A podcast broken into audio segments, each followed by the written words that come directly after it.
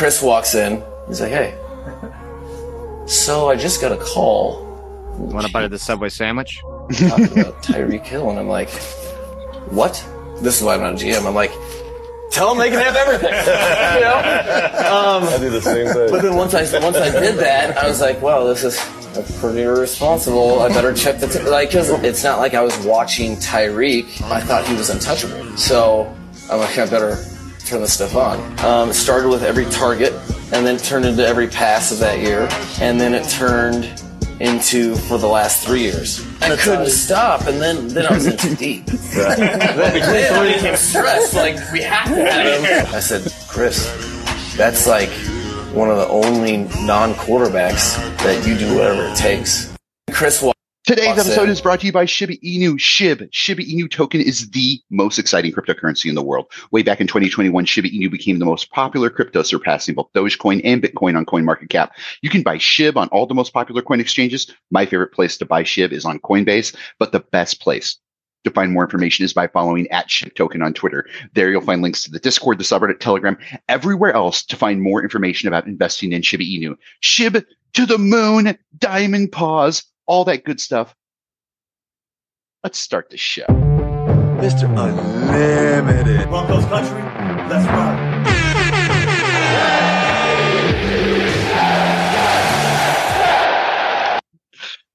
And welcome back to the Evil Mark Show. My name is Mark Hammond, and I'm happy to be the Mark in the Evil Mark Show, broadcaster, uber sports nerd, ready to take you on your sports talk journey. Now, some people call me Pinguino Supremo, but today I will be your rabbi as we dive into the funny, odd, weird, and interesting stories from the National Football League.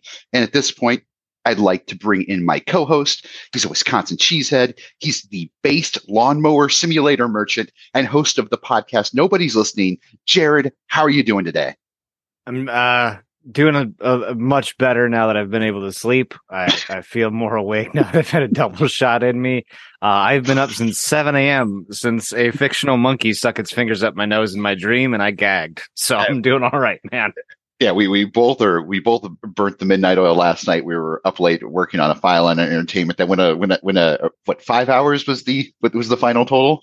Five hours, three minutes, and 45 seconds. It was the Iron Man. It, it was the last decade that we were covering. It, it, it was a it was a true Iron Man edition of the file on entertainment. You had to you had to bring some no no all all of your gumption to make it through. Lots of fun, but lots of time. Uh, I and then after I got done last night, I was wired, man. I, I went and uh, was goofing around on my phone. I was reading Reddit. I, I got sucked into a rabbit hole. I was up till two a.m. What time did you finally get down?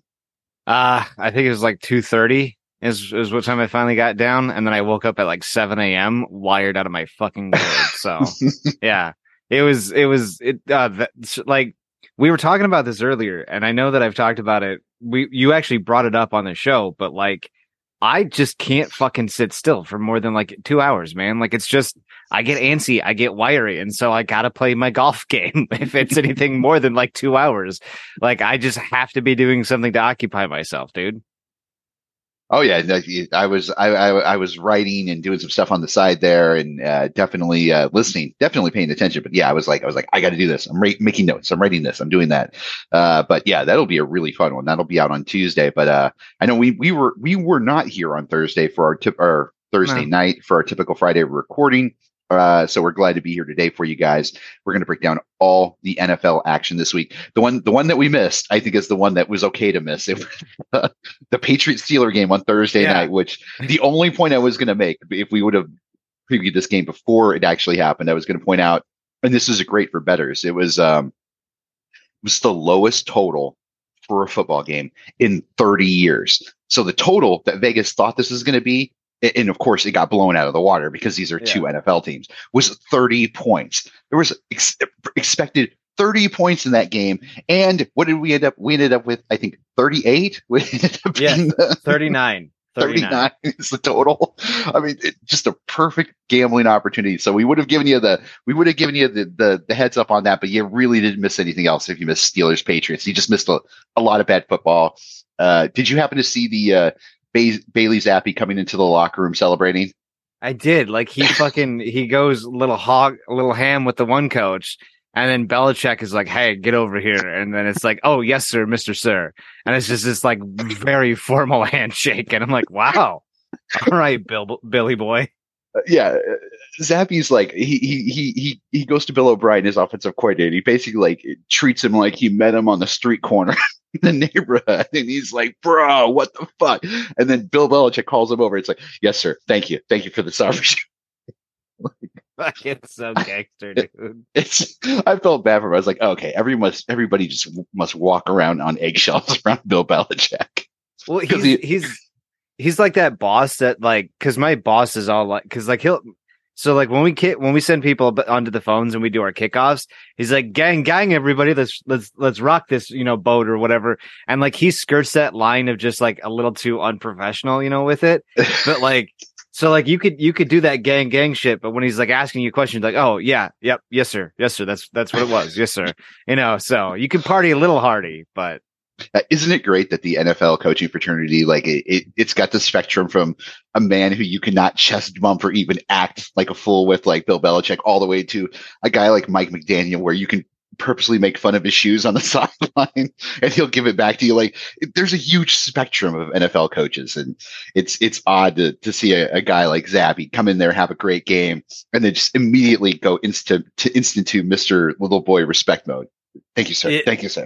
yeah, it, it is. It is. I, I love the spectrum of the NFL because, like, think think of remember when the Chiefs uh won and uh Andy Reid was like, yeah, like the boys bought me burgers and stuff like that. You know, no salads. What am I eating? Rabbit food here? Like, and then one of the one of the questions that Andy Reid, who is a very large coach and he owns it, you know, he gets it. They're like, Coach, what's the perfect burger? And he's like, oh yeah. you know what? I'm gonna answer that. Like, it's so fucking hilarious, right? and it, I just, I, I love that the coaches, I love that there's that spectrum of there's the, oh, yes, sir, y- no, no, sir. And then there's the guy who's like, what are you, a fucking pussy? Smoke that blunt, bitch. you know, like there is probably a coach out there that does it. I guarantee it. Oh my goodness. Well, we have a ton of good stuff to talk about. We are talking week 14, all the action for tomorrow. Like I said, we're sorry we missed you Friday, but we are ready to roll today. But enough rambling for me. Let's get right into our rundown. What the hell is a rundown? The rundown.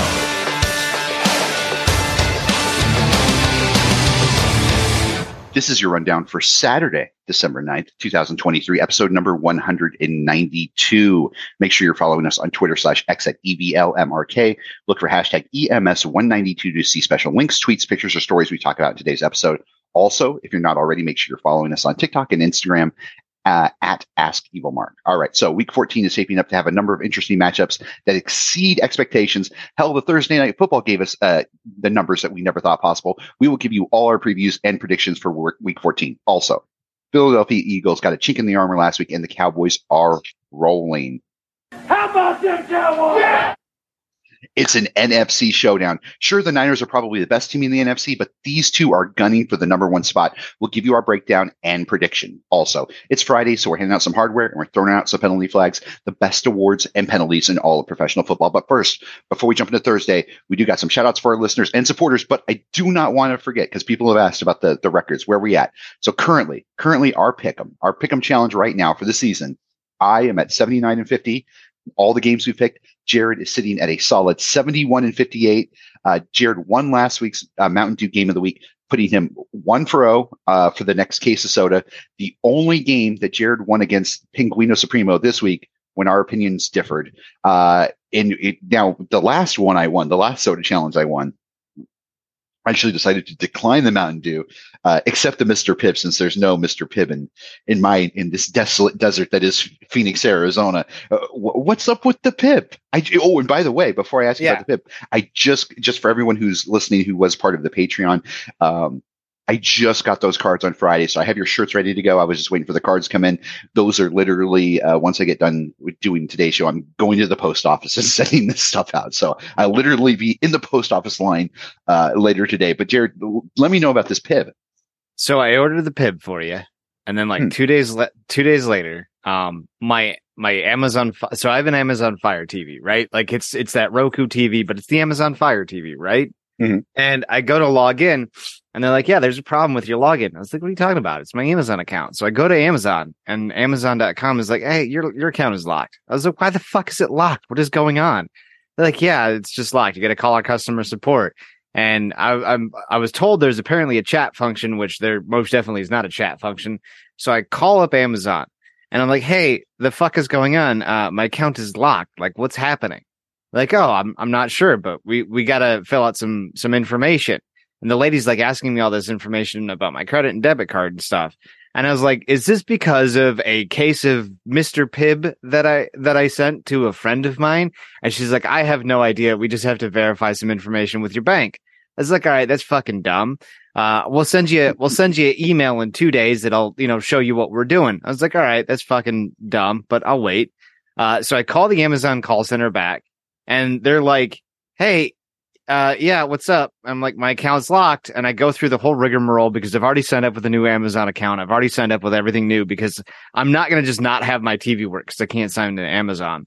And the same call center that I talked to, the lady's like, Oh yeah, we locked it because of a weird purchase you had. I was like, is it because I sent Mr. Pibb to Arizona?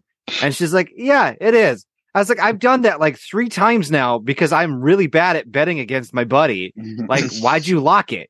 And she's like, Oh, I'm pretty sure that's why it is. And I was like, Well, I don't have the thing. Um, so can you tell me what's up? She's like, Oh yeah, we shipped it. Like she's telling me all this information about my account and everything that the other lady could have, but the other lady was just a straight cunt. Like she wouldn't give me any information. She wouldn't do anything. And this other lady, bless her heart, she was like the coolest Indian I've ever met. But she just decided to be like, yeah, this is what it is. This is why it is. This is what happened. And I'm like, so you never charged me for Prime. This never happened. That never happened. She's like, nope, nope, nope. You're good to go. the Pibb is shipped. It should be there by the 12th. So in about two to three days, Mark, you should have it. And yeah, it just, it's so, it was so annoying. I was like, yeah, I lose a bet. They shut down my Amazon Fire. I'm, all my all my extra pickums that I chose against Mark, I basically lost except for the one that really mattered. I'm like, wow, could this week get any shittier, man?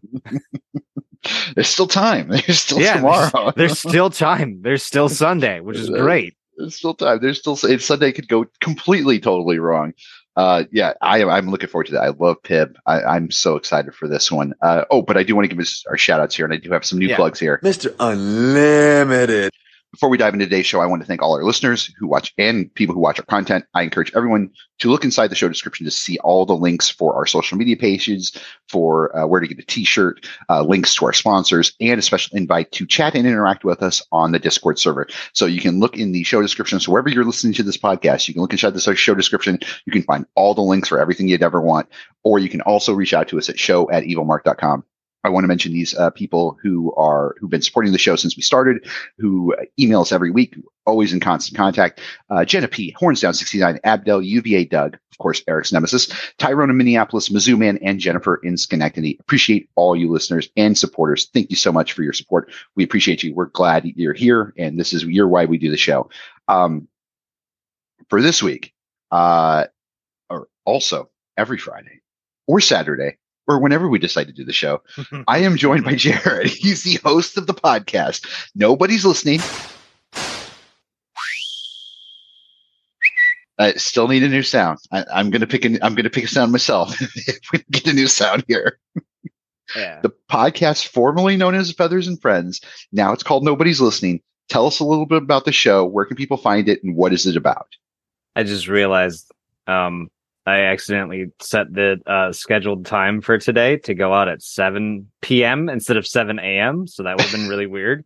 Uh so yeah, the the show nobody's listening is look, I'm not gonna lie, I I shouldn't run a podcast uh of, of other people. Like if it's just me, it's it's fine. It's fine. I can do what I want.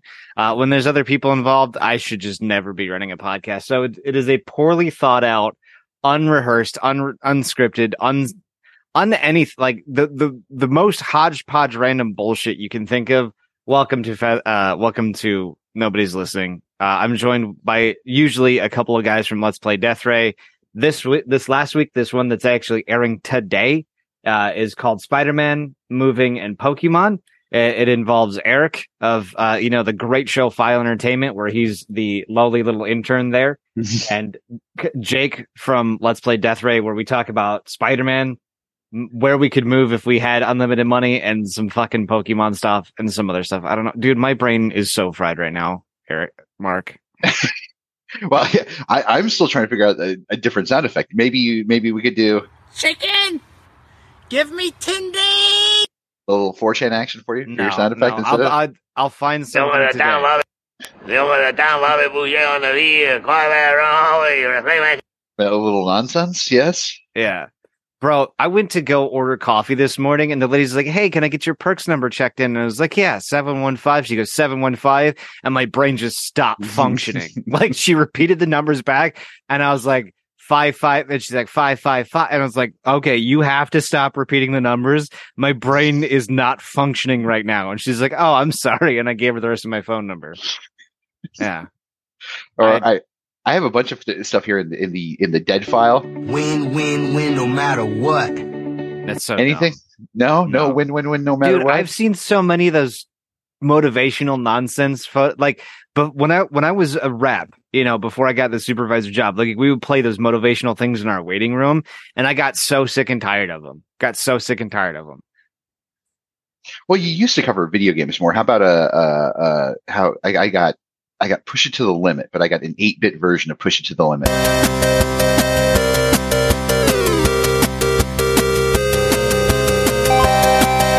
Yeah, yeah. I'll think on it. Okay. I I- it's it's it's not a hard no, but it's not a it's not a enthusiastic yes. not a ringing endorsement, not a hard no. But okay, okay, Yeah. I, I can live with that. I I'll- can live I, with that. I promise you, I promise you, I will do it this afternoon. I promise. Struggling. Yes, struggling. I don't want to exist right now. Oh, Mark can't work the soundboard. We do a little Oh, trolling. It's called we do a little trolling. You fucked up the opening one. I was right there. I was literally two seconds behind it. so make sure you're listening.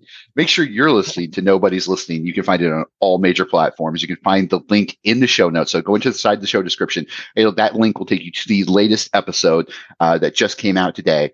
Um, go check it out. Make sure you're listening. Also, if you're not already, make sure you're following us on Twitter.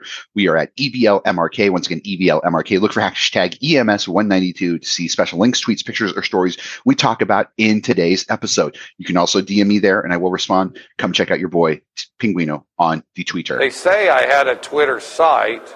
But now, now it's time. It's time for Hardware and Penalty Flags, our version of an NFL Weekly Award Show where we hand out the hardware to the week's best and we throw penalty flags on the week's worst. Garrett, give us your first uh, item for this week. Do you have a hardware, piece of hardware, or do you have a penalty flag? I'm throwing out a penalty flag, and I'm going to ask the NFL to get the referees hooked on phonics, um, because apparently they don't know how to read, they don't know how to write, and apparently they all need glasses as well, too, dude. I don't know about you, but Patty Mahomes was running out of bounds during that Chiefs Packers game, and they called unnecessary roughness as he was still in bounds, trying to move forward, and the Packer didn't like he didn't even hit him that hard. He just like hit him enough to go, no, you're out of bounds right where we make contact, right?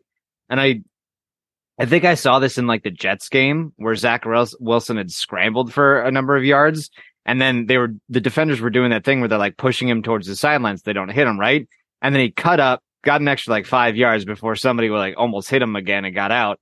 But like the unnecessary roughness calls are bullshit because I saw plenty of hits in Jacksonville, saw plenty of hits in a lot of the other highlight videos. We're like, nah, the quarterback took off and ran. That should be that should be unnecessary roughness. If you're saying what Patty Mahomes had is unnecessary roughness, so if the Chiefs make it to the Super Bowl, I'm hundred percent saying that it is scripted up into the Super Bowl. Th- th- there's no way that the referees try to hand the Kansas City Chiefs the win over the Green Bay Packers that hard. Let me So- see. I think I think I have that. I think I have that play. Let me see if there's any good sound on that Yeah. play. Uh, The booing was amazing. yeah, that just seems like a regular kind of tackle. Let me get the longer version of that play. That's just the. It's the on the little- it's on the highlight video. there we go. I found it. Here we go. Is that a clean hit? Is he on the white? And it was the official that was all the way down the line, of, down the line. So he's running to the sideline. He looks like he might bolt up the line for more yards. So he's already looks like he's he's running like a running back right now. Yeah. He's in bounds. Yeah, he was in bounds, so he's free. He's he's not if he's running out of bounds. Why isn't he going out of bounds? Quarterbacks here. After the play was over, personal foul, unnecessary roughness, deep, number 34. Wow. Yards, Automatic first down. Lambeau doesn't boo like that. That's some boo birds, man. Yeah, L- Lambeau Lambeau doesn't boo that heavily unless you really fucked up. And yeah, like when the announcers are when the announcers who are usually pretty biased towards the NFL itself is like, no, that's fucking stupid. You know, and that's that's them politely, professionally saying it's fucking stupid. You know you you done wrong. Wow. And they're still booing. The other part of it is right at the first down marker as well. So Oh, you got Collinsworth who's going to carry water for the NFL. There's no way he's ever going to be critical of the the refs. Yeah. Ah, yeah, that's. Oh wait, I don't need any more. I don't need more. Any Andy Reid, a full audio between Mahomes and Andy Reid when they wanted to take him out. No, no, no. We, I, I think we've added successfully enough to the Patty Mahomes as a warlock. Patty Mahomes is greater than anything. Yeah, he's he's successfully a war. I, I love the. There's all these clips on TikTok, especially this year, where Patrick Mahomes has thrown a, a pick and they'll mm-hmm. overcut it with Collinsworth, you know, calling one of his better plays, and they're like, "Oh my gosh, how great Patrick Mahomes is!" like it's kind of funny, like nice twist on it, because yeah, they they Jesus. cannot they cannot stop kissing Patrick Mahomes' ass. Like it's I, I only I wish he would go full Aaron Rodgers so that the the announcers would stop jock riding. I mean, like maybe then they'd be like, like we found out like Patrick Mahomes was like a Trump fan, maybe that would calm down the announcers enough. They'd be like, yeah, we like him, but we're not going to be so overboard with our love because it- it'll piss people off. Like they're just, he's so beloved. Well, he he's so good though. Like this is the first year that like I've seen him actually like struggle. And so it's it's it's weird, but yeah, that's that's one thing that I will say that I, I like is that uh uh they they kiss his ass so much and so it gives us good cannon fodder because you know, we're to call it like we see it. If you like with the Giants, right? We kept asking ourselves last year when the Giants are to go back to being this shitty team that they are. And they just had a hot streak and then they got pushed out just like the Vikings did in the playoffs. And then this year they are like, like nothing's changed and they are garbage. We've been calling it all season that just some shit happened, right? So Mm. I, I like how when when they're hot, we're like, okay, this is unnatural, cool, they're doing good. And then when they go back to what they're supposed to be, we're like, yeah, no, you suck. We knew that all along. Wow. I, I, even when they were running this league, I, I, I, where we'll get to it when we break down their games for the week, but like there, there's clearly they need someone who can actually catch the ball. Like, Yeah. uh, D- DVS is like, I, you, you might as well just be throwing a ball randomly at a wall, like just hoping it kind of gets trapped in there somehow. Like it's, it's Yeah. completely ridiculous the fact that that guy can't catch a football. And this guy's Yeah. been in the league too long to, for any excuses. MVS has been was hot for so long with Green Bay, and then he was so hot when he was making those plays. And I don't know what happened these last few weeks, but yeah, their, their receiving corps needs help. Kelce can't do it by himself. Ugh, it, it's it, it's one of those things. Like as we get closer and closer to the playoffs, this is going to become more and more of an issue. And it, well, we'll get to it a little bit later. I'll get to my Yeah. first one now. Um, I am going to give a piece of hardware, eh, or maybe a penalty flag. I'm not really sure because this story is really really interesting. So let me take you back earlier this week. So, uh, NFL insider Dianna Russini reported on Zach Wilson. So Zach Wilson, Jets are in completely upheaval. Uh, Rodgers threatened to come back it turns out that's all nonsense. We don't even know if it's going to happen this year. It's, it's that was more posturing than anything. Surprise, surprise. Aaron Rodgers was just looking for attention. But so Yeah. Zach Wilson, it's clear the Jets need to get back to having a starting quarterback. They benched Zach Wilson, rightfully so. And it was reported by, by Dianna Russini earlier in the week. She she tweeted the following, and I'll, I'll just read it directly. Timeline of events we are reporting. Zach Wilson made clear to multiple members of the organization, players, staff, coaches, of his apprehension to start due to perceived injury risk per sources. The conversations with Rodgers came as a result of Wilson's shared sentiments with others. So basically, Dianna Russini is basically saying that they they keep that the coaching staff came back to Zach Wilson and they were like, "Hey, yeah, everything is terrible. We want you to be the starter again." And Zach Wilson was like, uh, "I don't know. Let me get back to you." Which, of course, cause an uproar. No Joe Schmo NFL fan wants to hear about a multimillionaire uh, who doesn't want to do his job because he's afraid he's going to get hurt, knowing that he's a football player and he's signed up for this uh, job. This led to a huge backlash within the Jets facility and everyone going hard at uh, Dianna Russini and ESPN's reporting. It was Aaron Rodgers who shot the first, who had the first uh, shots fired when he responded, quote, when you use sources, intentional or unintentional, to try to assassinate someone's character like that report does for Zach, I have a real hard time with that. End quote. Uh, and then he said, You're basically saying that this kid is quitting on the team and doesn't want to play and is giving the middle finger to the organization. Now, Russini, to her point, she stuck to her guns. She doubled down when she was on the Michael Kay show. She said that that was her reporting. She stood by it. She said that, uh, that she talked to people in the locker room. She stands by her report. And then Zach Wilson came out uh, later in the week after it was announced he was going to be the starter, and Zach Wilson tried to clarify. Absolutely not. You know, absolutely not. I uh, I love the guys in this locker room, and I would do anything. And I think anytime you have an opportunity to step in this field, you need to take advantage of it. Did you feel the need to address the team at all about that? Because that report kind of was widespread on Monday. No, I don't think so. And I think more than anything, I've had support from those guys through this entire process. I think guys understand where we're at right now, and I've had backing, you know, since day one, and that's why I love this team so much. And you know, they understand the struggles we've been going through, and you know, I think there can be a lot of respect shown to just keep fighting from everybody, and we're we're all going through the same thing. Okay, Jared. So, respected reporter Dianna Russini reports players, coaches, staff. Multiple sources said that that that Zach Wilson was like, ah, I don't know, I want to be the starter again. She reports it on Monday. By Thursday, it's this huge ordeal. So somewhere in here lies the truth. So either Dianna Russini is a complete liar, and, and she has no journalist journalistic integrity. Uh, in fairness to her track record, she has missed on huge things in the past. But so either Russini's a liar, or Zach Wilson did show apprehension, and the uproar caused this this rush to no, no, no, that's not what he said. Where do you come down on this? Well, what do you think the truth is? So, what I think the truth might be is um, sometimes words and actions can be misconstrued. You know, um, I'm not saying that she's wrong. I'm not saying that she's right, and I'm not saying Zach Wilson is right or he's wrong. I mean, we've we've heard the call for the turf to be replaced constantly because of all the injuries that we've seen because of the turf, right? Mm-hmm. And so if Rodgers was supposed to come back, there's this timeline that he's supposed to be back. He's supposed to be back like now, and he's not. Um, I mean, shit, it was week eight to week 18, uh, depending upon what source you talk to and, and what holistic healer was helping Aaron Rodgers at the time. but like, it, it could have been one of those things where the coaches were like, Hey, Rodgers, we'd like you to, or, uh, Hey, Zach, we'd like you to come back. And Zach is like, you guys know the turf sucks, right? Like, it's probably not a real good thing to, to have me be the guy because of the turf.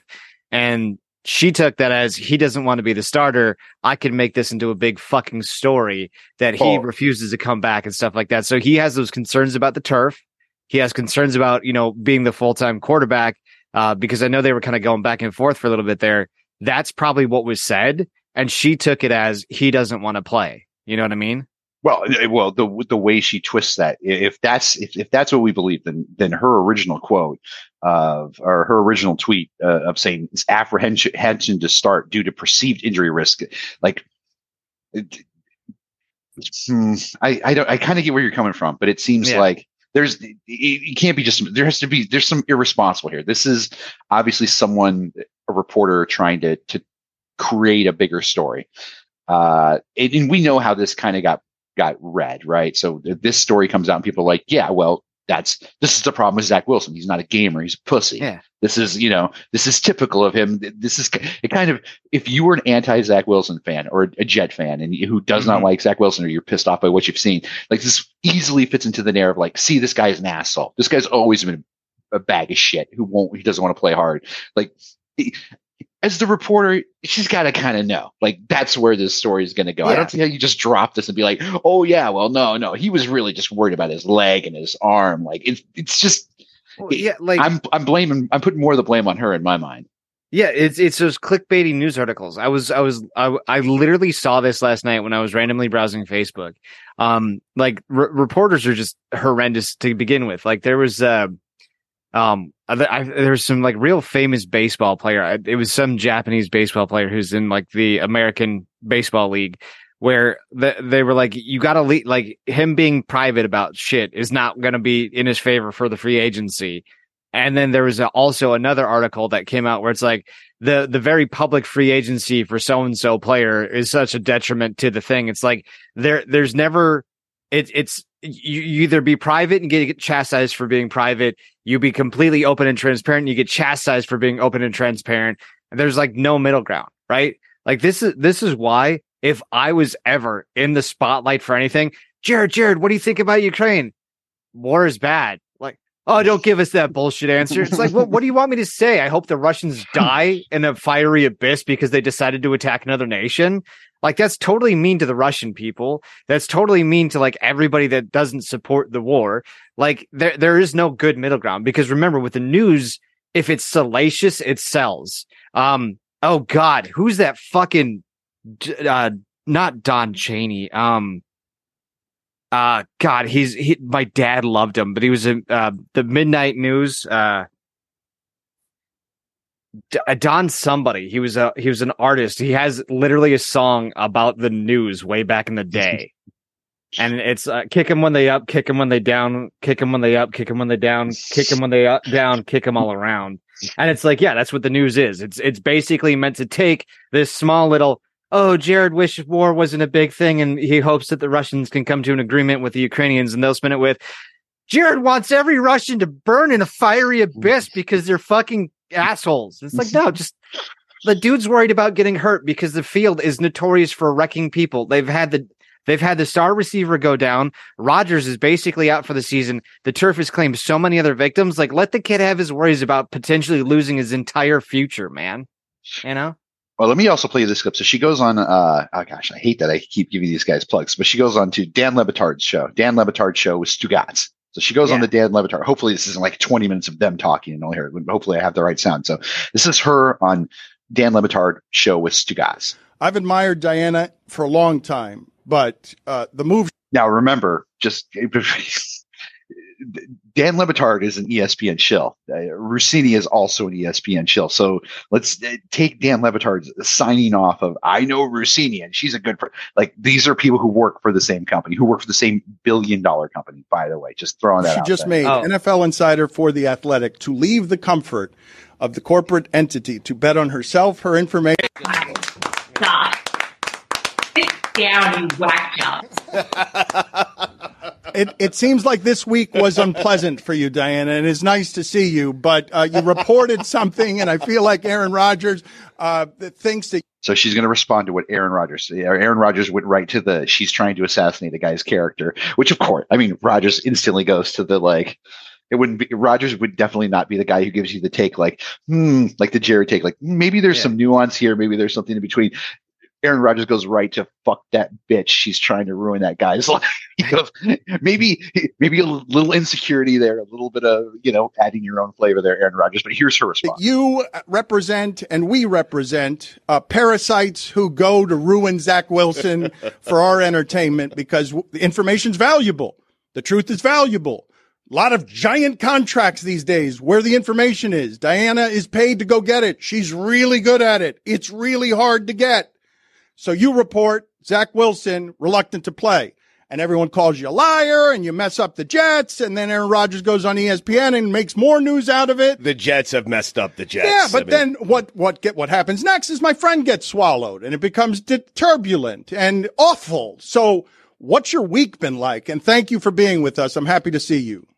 Yeah, thank you. Thank you so much for the intro. Um, I, I don't get embarrassed much. You guys have known me a long time. I'm like horrified hearing any of that, but thank you for, for all the support and love. And I never even thought of it the way you described it. So, uh, the athletic has been tremendous. I wish I spoke with you, Dan, before I took the job as a writer. No one told me that it will be the hardest thing, uh, I have ever done in my life. Right.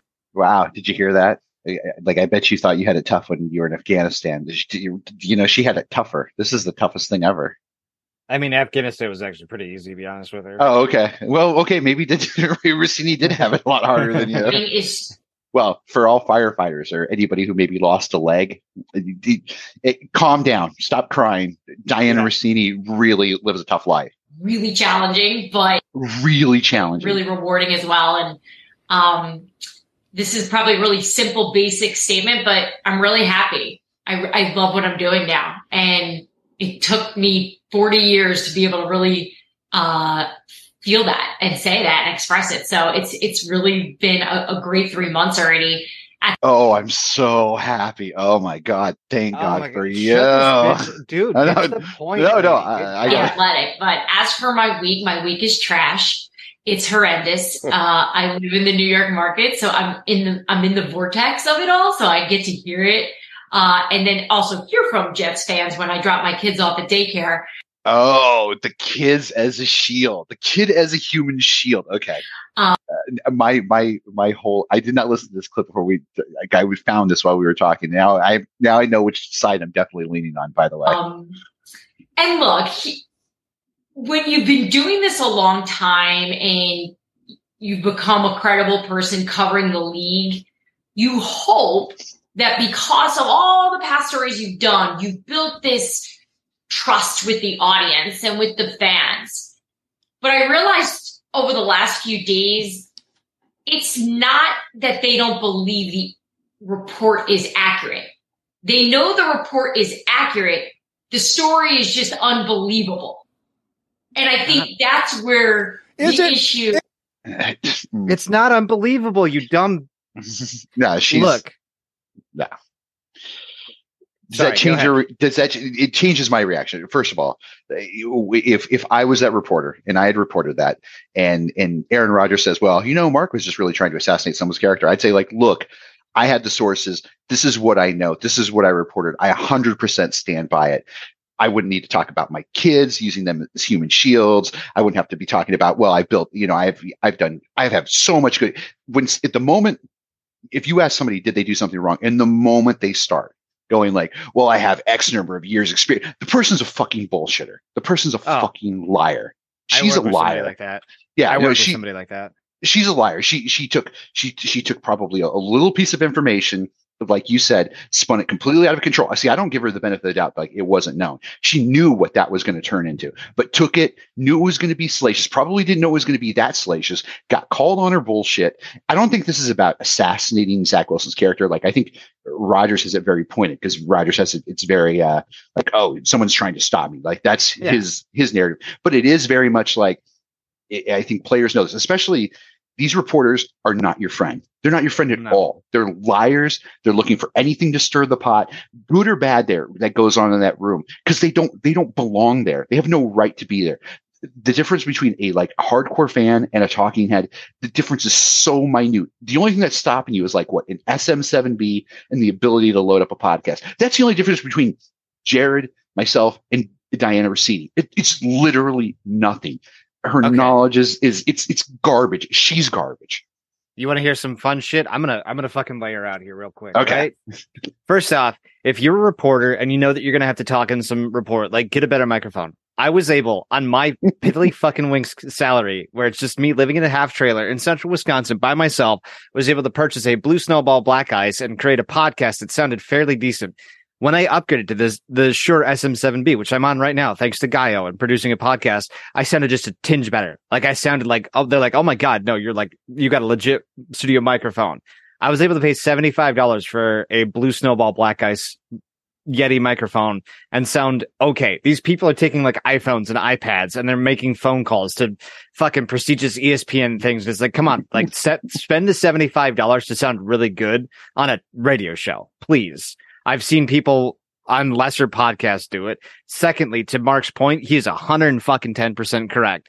If you don't start off with, Hey, look, the report was this, right?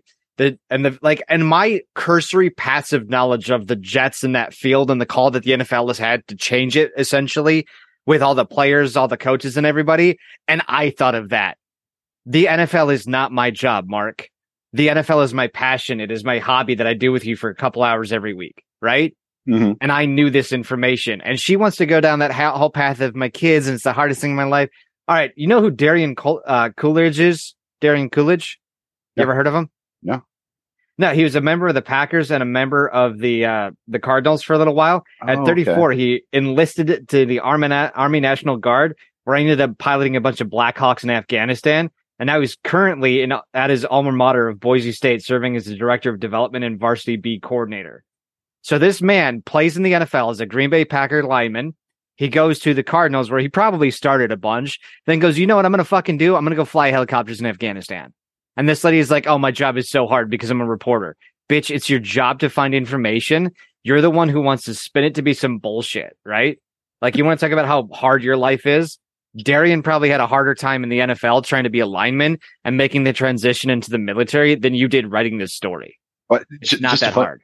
Just a funny side note: is isn't it funny that guys who go to the Cardinals, like, because he went on to fly Black Hawk helicopter, uh, uh, Pat Tillman went on to become an Army Ranger. What is it about the Cardinals that someone's like, you know what? I think I'd rather serve in a combat zone than play for the Cardinals. the Cardinals, yeah, working for the Cardinals is like a combat zone. You guys suck so much, you constantly lose. They're like, you know what? I may as well get full benefits, you know, and a Yeah. full ride of scholarship afterward because I'm, it's the same thing in the military. I just wear a different uniform and I don't have to get hit as much. Yeah, if, if I get hurt there, then I might get full disability. If I get hurt Yeah. here, I'm just going to get cut. I, gu- I guarantee it. Uh, let me play the rest of this. I guarantee you, the one thing we haven't gotten to is the death threats. I guarantee you somewhere she's complaining about I- death Is threats. it- Tell- It- she has to. Oh, is it?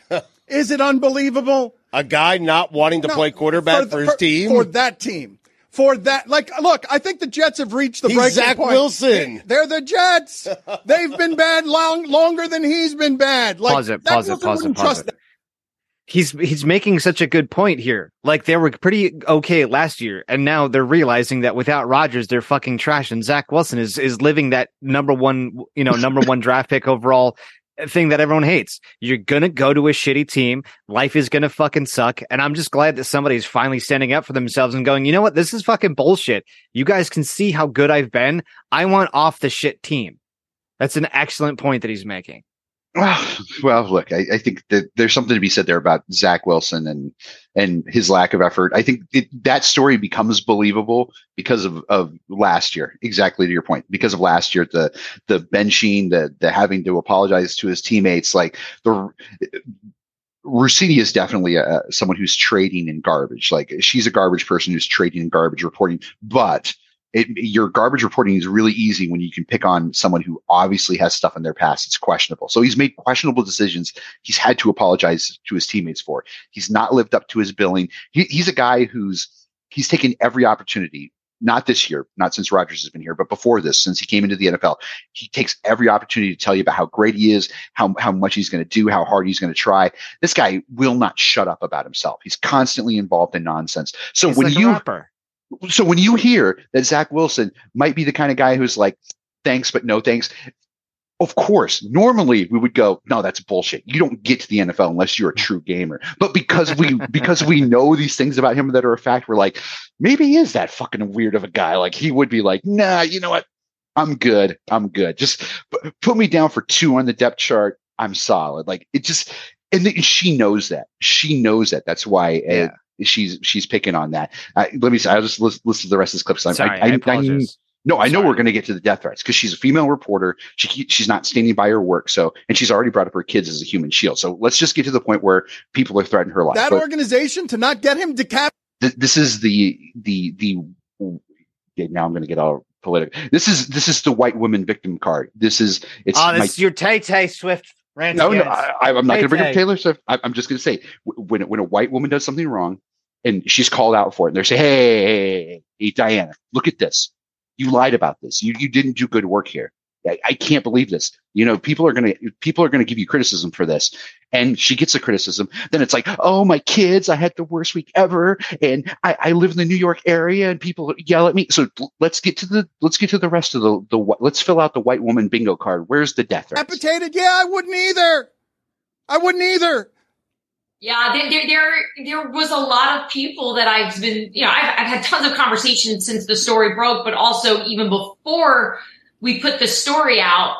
Um, and I wasn't getting a lot of, what do you mean he doesn't want to play? I mean, for, from some of the old school football people that I talked to, yeah, of course, it's like, no, no, he has, he's going to play. Like he'll, he'll figure it out. I was getting a lot of, why would he? Of course he's not going to want to go out there. Mm, I was wondering that. Yeah, you were hoping for something different, didn't you? Ah, I really thought. Oh, okay. Here it is. This is where- Okay. Oh, so they're in the longer clip. There's been a lot of traffic outside my house. I don't know if it's Jets fans, but it seems very busy. I think people just want to blame someone. So there, They- I don't have it in the clip, but there we go. That, that's the quote from the article. Ah. Oh, die. I hope you get hit by a car. Russini answered when asked about the response she's received from Jets fans. There's been a lot of traffic outside my house. Yeah. That's it. She, she, she filled out the all the white woman bingo card. he he he but he asked about it though. He's like he's gonna she did it in the best possible if that's her response there's been a lot of extra traffic outside my house. I don't know what it is uh but it, uh, it may be just some uh, angry jets fans. Like that's the that's the best answer you can hope for though right? Like that's the best that's the best answer you could hope for from somebody like that. But again to, to your point with like the history and stuff like that if you've if you've not done well in the past and you've missed a lot of marks in the past like yeah obviously you're gonna get called on your bullshit right? It's it's at i've been a car salesman for 30 years. I know what i'm doing. I know how to sell. No the fuck you don't. This is totally different. Like try me bitch. It yeah it, it's a, it's annoying when somebody fails on something but she's hitting the points that, that we wanted her to hit and she's not leaning into the whole victim there. So i mean i'm gonna give her a little bit of credit but the way that she blew it up is is completely incorrect. And by the way mark i found out who the artist is it's uh don henley and the song is called dirty laundry it's a perfect encapsulation of what the media was way back when and now so don Oh, okay. henley dirty laundry Don Henley.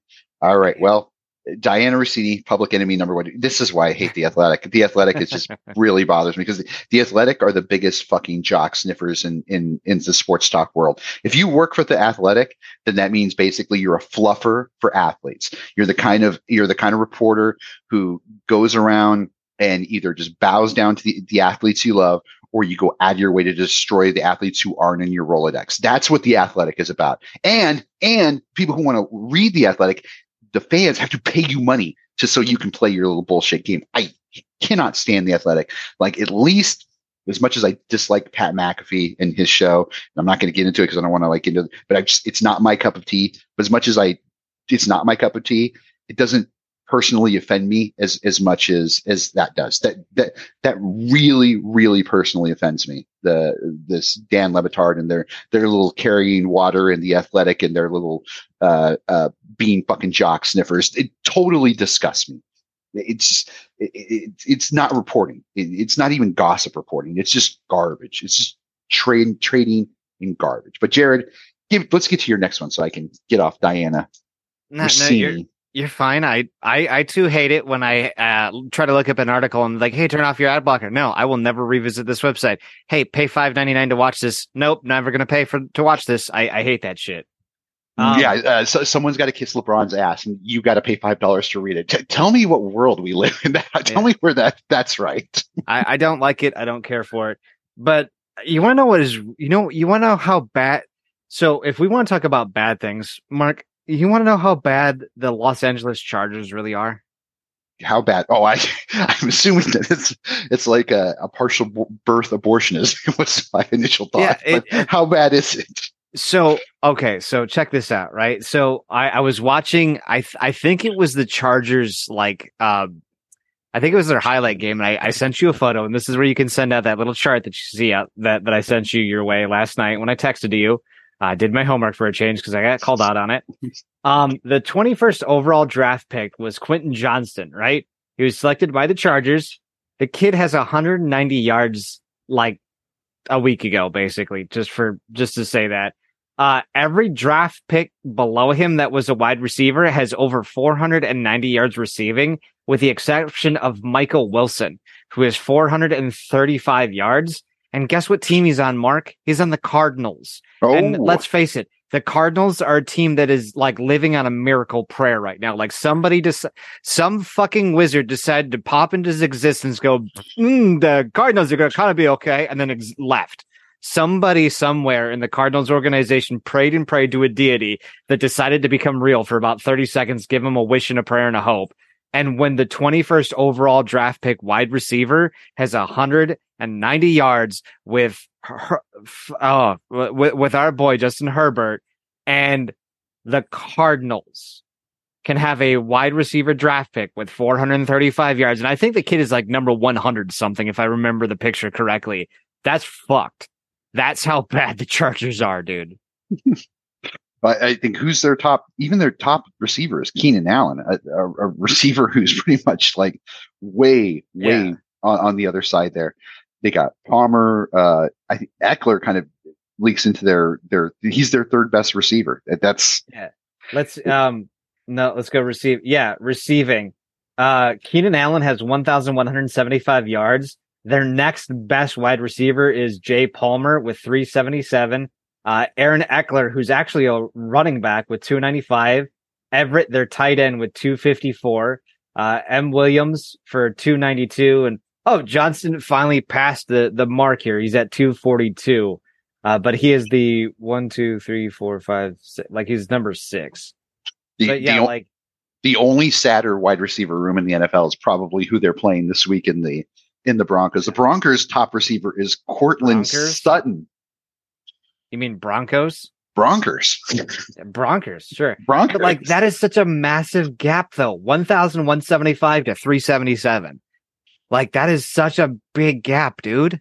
they have one guy they like to throw the ball to, and even then, yeah, I, I've seen I've seen a lot of highlights this year, and even then, he he has a lot of drops too. On top of it, Yeah. on top of being uh, not a very productive wide receiver, even when he does get targeted, it's he's got dropitis. He's really really bad.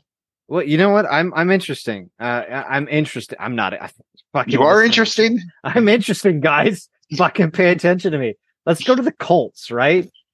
Yeah, like the Colts, they're receiving. Okay, Pittman Jr.'s got 889 yards. Uh, Downs has got 580. Uh, Pierce has got 391, and then it goes to the tight ends. Like their three main wide receivers aren't really that far apart. You can definitely tell who the one, two, and three are, but it's not like a massive gap, dude.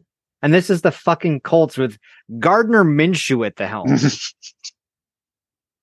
like, Oh yeah, I, I can't wait till we preview that game. That, it's got a funny quarterback matchup this week.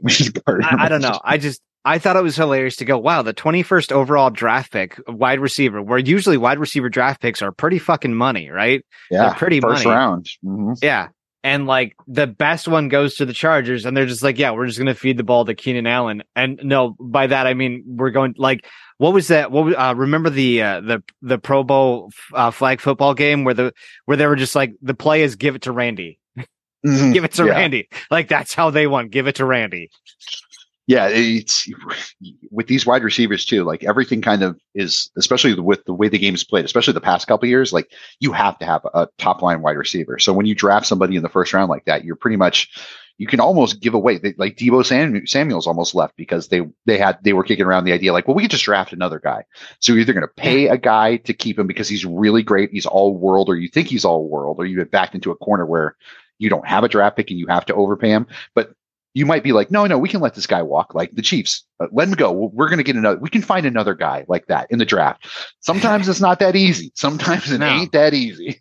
but they they won this. They, I remember they let him go, and they're like, "Oh my god, can the Chiefs do it? Are they going to be okay?" It's like it's it's Tyreek Hill. Like, ooh, like the the rest of their their their core wasn't stacked, and they they beat the the the. Oh my fucking god, Mark! Oh, talk. They beat the Eagles in the Super Bowl. yeah, yeah, no, and well, well last play a little controversial there. It still We- kind of we sticks out in my mind. I know, I know. I'm not going to get into. it. I'm just about saying. it. It's not. Take off your tinfoil hat. I'm just saying. Uh, well, I will. I, I will keep that tinfoil hat on because there's uh no, I'll take it off and I'll put on a, a hat of mourning because it's it must be frustrating to be a Cleveland Brown fan. Every time you think you got a good quarterback, you end up with something weird. You end up with a uh, uh, uh, an aficionado of sexual assault who you give a quarter of a billion dollars to, or he decides he gets hurt, he doesn't want to play, and you get stuck with a 38 year old Joe Flacco starting. So things have been bad for the for the Browns all year long at the quarterback position, and now things have gotten even worse uh, because Joe Flacco is starting for them. And this has caused a lot of speculation, a lot of talk in sports talk radio in Cleveland. And one person, former player, decided, I, I'm tired of just talking on Twitter, uh, of just posting my thoughts. I'm going to actually call into a radio show and give my thoughts on who should be the quarterback for the for the Cleveland Browns. So here's a little piece from the Ken Carman show with Anthony Lima, uh, and this is a former player calling in to make his case for Joe Flacco over uh, DTR. Maybe. I'm Snoop Dogg, and I'm giving up smoke. I know what you're thinking. Glenn, back to the rolling hills of Virginia, and I, I, I just couldn't. I had to pull over and stop at a Oh, rest no. stop to call you guys. What did I because there is no decision here. I, I mean, I coached Joe. This is former head coach uh, Al Saunders. Uh, uh, this is former Browns coach Al Saunders, who's driving around. He hears sports talk guys talking about who should be the quarterback in Cleveland, and he decides he's just going to call into the radio and give his ideas. Flacco in Baltimore, and uh, when when the the Browns signed Joe, I sent Joe Barry or, or Anthony uh, Andrew. Yeah. Andrew Berry, excuse me. I'm, Age is getting to me.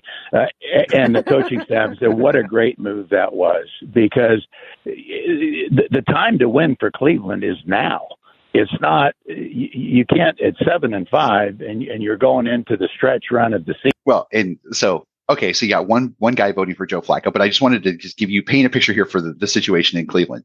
So since the last time they had a, a solid, reliable starting quarterback was Vinny Testaverde years and years ago. Let me tell you, this is almost like I think that someone used to keep a list of the shows that used to follow The Simpsons or like in that kind of block of TV time that are just yeah. you, you hear about and you're like, oh fuck, that's right. Yeah, that was terrible. I can't believe they did that. Let me give you some of the names that we've had since Vinny Testaverde. Ty Detmer, Spurgeon Wynn, Doug Pederson, Tim Couch, Luke McCown, Jeff Garcia, Trent Dilfer, Charlie Frye, Bruce Gradkowski, Derek Anderson, Brady Quinn, Jake Delhomme, Colt McCoy, Seneca Wallace, Thad Lewis, Brandon Weeden, Jason Campbell, Connor Shaw, Brian Hoyer, Austin Davis, Johnny Manziel, uh, Josh McCown, Robert Griffin III, Cody Kessler, Kevin Hogan, DeShone Kizer, Tyrod Taylor, Nick Mullens, Casey Keenum, Baker Mayfield, Jacoby Brissett, PJ Walker, Dorian Thompson Robinson, Deshaun Watson, and now Joe Flacco. It's it's like it's complete disaster in Cleveland. Some of those some of those names were good quarterbacks. Some of those names were good quarterbacks before they got traded to the Browns. And I will throw this out there. I don't know why they traded off of Baker Mayfield. He actually had a good year. They just never gave him a chance to follow it up. Eh, I mean, are we being proven right that they moved off of him right now because he's basically mediocre? But again, how many times have we seen it time and time again where a, team wins a Super Bowl, they go back into the next year with the same basic copy paste maneuver and they do very, very well again. Shit, Green Bay went back to back, right? One of the few teams to go back to back. Patty Mahomes and the Chiefs, the last four years, they've been to the Super Bowl three times, right? Like mm. you can copy paste the shit out there. I just don't know why the Browns decided to just go, yeah, fuck it. We're going to, we're going to try something different when we actually had a winning season and record with this setup, right? They, they could have just coached the shit out of their players and made them better. You can progress from, from making the playoffs, man. I just, I don't get it. I don't get it. The, the one name I'm surprised it's not on here is Matt Flynn. Like all these names are like some of these are like a blast from the past or the blast from the mediocre past, like Weeden, Seneca Wallace, Jake Delhomme. Couch. Yeah, Detmer. Tim Gunn. Yeah, like it, these are all your your misfit toys who who languished around the league and then they they fell off. And then there's huge flameouts like Johnny Manziel, but like I'm surprised Matt Flynn isn't here. I feel like he should have been there. I feel like uh gosh, there's like you could probably pull a same list together of the Arizona Cardinals would probably have an even more embarrassing list than this because at least some of these guys were like, oh yeah, I kind of remember that name. The really odd ones are like Kevin Hogan, like no one probably remembers that. Nick Mullens, I remember. Connor Shaw, uh, Thad Lewis. Uh, uh, those are the really, really. Bruce I- Bruce Gr- Gradkowski. That's another Charlie Frye. That those are like the real, real bad ones. I, I remember Seneca because I remember hearing that name. I was like, what? Who? So who should be the quarterback for the Browns? And if, we, should it be Joe Flacco? Did you break that story, Mark, or was it just something you and I talked about where some guy saw Joe Flacco on a plane going to Cincinnati? Or Oh, to, to yeah, I, I saw that on on TikTok. Yeah, I saw that on NFL Yeah. TikTok, and I was like, yeah, it, it was. It was just some. It was some crazy Browns fan on a flight who was like, oh my gosh, look, there's Joe Flacco uh, in third class loading shit into an overhead compartment. Yeah, because I, I I remember I saw that on Facebook too, where this guy's like, I can't believe it. I actually saw Joe Flacco on my plane to Cleveland, and I was like, Hey man, what the fuck are you doing on my? What are you going to Cleveland for? He goes, Just watch the news. Mm-hmm. And like it, he was basically confirming it without confirming it, and I saw that. And like I've kind of been waiting, and then I remember watching the highlights, and they're like, "Yeah, Joe Flacco uh, is, you know, was assigned to the the training," and I was like, "Oh my god, Mark and I are gonna have a fucking field day with this." And here we are. It is official. It is now here happening. Flacco is now the starting quarterback for the Browns. I think it's great. Welcome back, Flacco. Uh, I hope you get a lot of flack, and and I hope you don't get blown up, you old man. Yeah, I, it's what's sad here is it's a playoff team. Like, we'll we'll get to that when we, we preview our games. It's like they are technically. He's right. The the coach is right. Like this is if there was a year for them to make the playoffs and kind of get out of their the, the funk that they've been. It's like this is the year they just don't have a quarterback, which is not usually the best kind of position you want to be in when you're when you're going for the playoffs. I, I love this next one because this next piece of hardware penalty flag because this is one that I was going to write up, but I just decided at the last moment. I was like, I was like, gosh, this guy seemed pretty mean even for me. But Jared, tell tell us about your last one. I I I have to I have to throw this out there. Do you want to hear some of Joe Flacco's nicknames? yeah, go ahead. So the the one that that stands out is Joe Cool. Joe Flacco used to have the nickname Joe Cool. Uh, he also used to be Elite Dragon, Gummy Bear Overlord, and Pokemon Master. Yeah, just just throwing that out there. Uh, Gummy Bear Overlord. I I want to know the story behind that. Uh, if if you can use those magical powers uh, for that thing you told me about, and you can get an interview with Joe Flacco, I have to be there for that. To where I go, Joe, you have the nickname Gummy Bear Overlord. I need answers now. uh, but I'm I'm throwing a massive penalty flag on the dumbest Seattle Sea chicken there, Jamal Adams. Uh, so apparently there was a guy by the name of Connor Hughes. I don't know who this guy is. I don't know what his deal is. Uh, but he took like a screenshot of the, the Cowboys scoring the touchdown for the go ahead in the fourth quarter against him, And he just goes, yikes, right? With a little like emoji or whatever. Jamal Adams decides to clap back on a very adorable profile photo or like cover photo of this guy and his girl, right? And put yikes, drunky, wiggly smiley face over it. Like, dude, that is the pettiest white boy, white girl, pumpkin spice, Ugg boot wearing latte bullshit I have ever seen in my life. You are a fucking sea chicken through and through. If you have to go after somebody's personality because you dropped an assignment, you got outplayed, and you're that fucking upsetty spaghetti that you got beat by the Cowboys, I have a little bit of advice for you, motherfucker. Do better. Be better. You sunk down to the lowest of the low there to attack somebody's girlfriend, who, by the way, is actually really adorable. Mm-hmm. And it's a very, very cute couple photo. Like it is two people smiling, happy to be with each other. And the guy's doing a job that he can love to support his family. And you want to call out his girlfriend for not being your type? What is your type? Drunk, high, and stupid? You know what? Stay out of the clubs. Stop drinking. Stop doing whatever extracurricular activities you're doing and be a better defensive be better on the defense so that way that doesn't happen. If your only go to is to try to attack somebody's personality or attack somebody's whole life because they called you out on something that you failed, you are in the spotlight. This is your job. This is your life now. You entered into it. If you can't handle the smoke, get out of the fucking fire. Well, it, it's funny because I remember reading the story. I'd never seen the original picture he put yikes on. I've, I've never saw the couple picture. I'm looking at it for the first time. It's it's a lovely picture of a couple. It, what, what's cut out of the picture is that they're holding their baby. and this he guy's fucking like, cropped yeah, it to make it worse. yeah.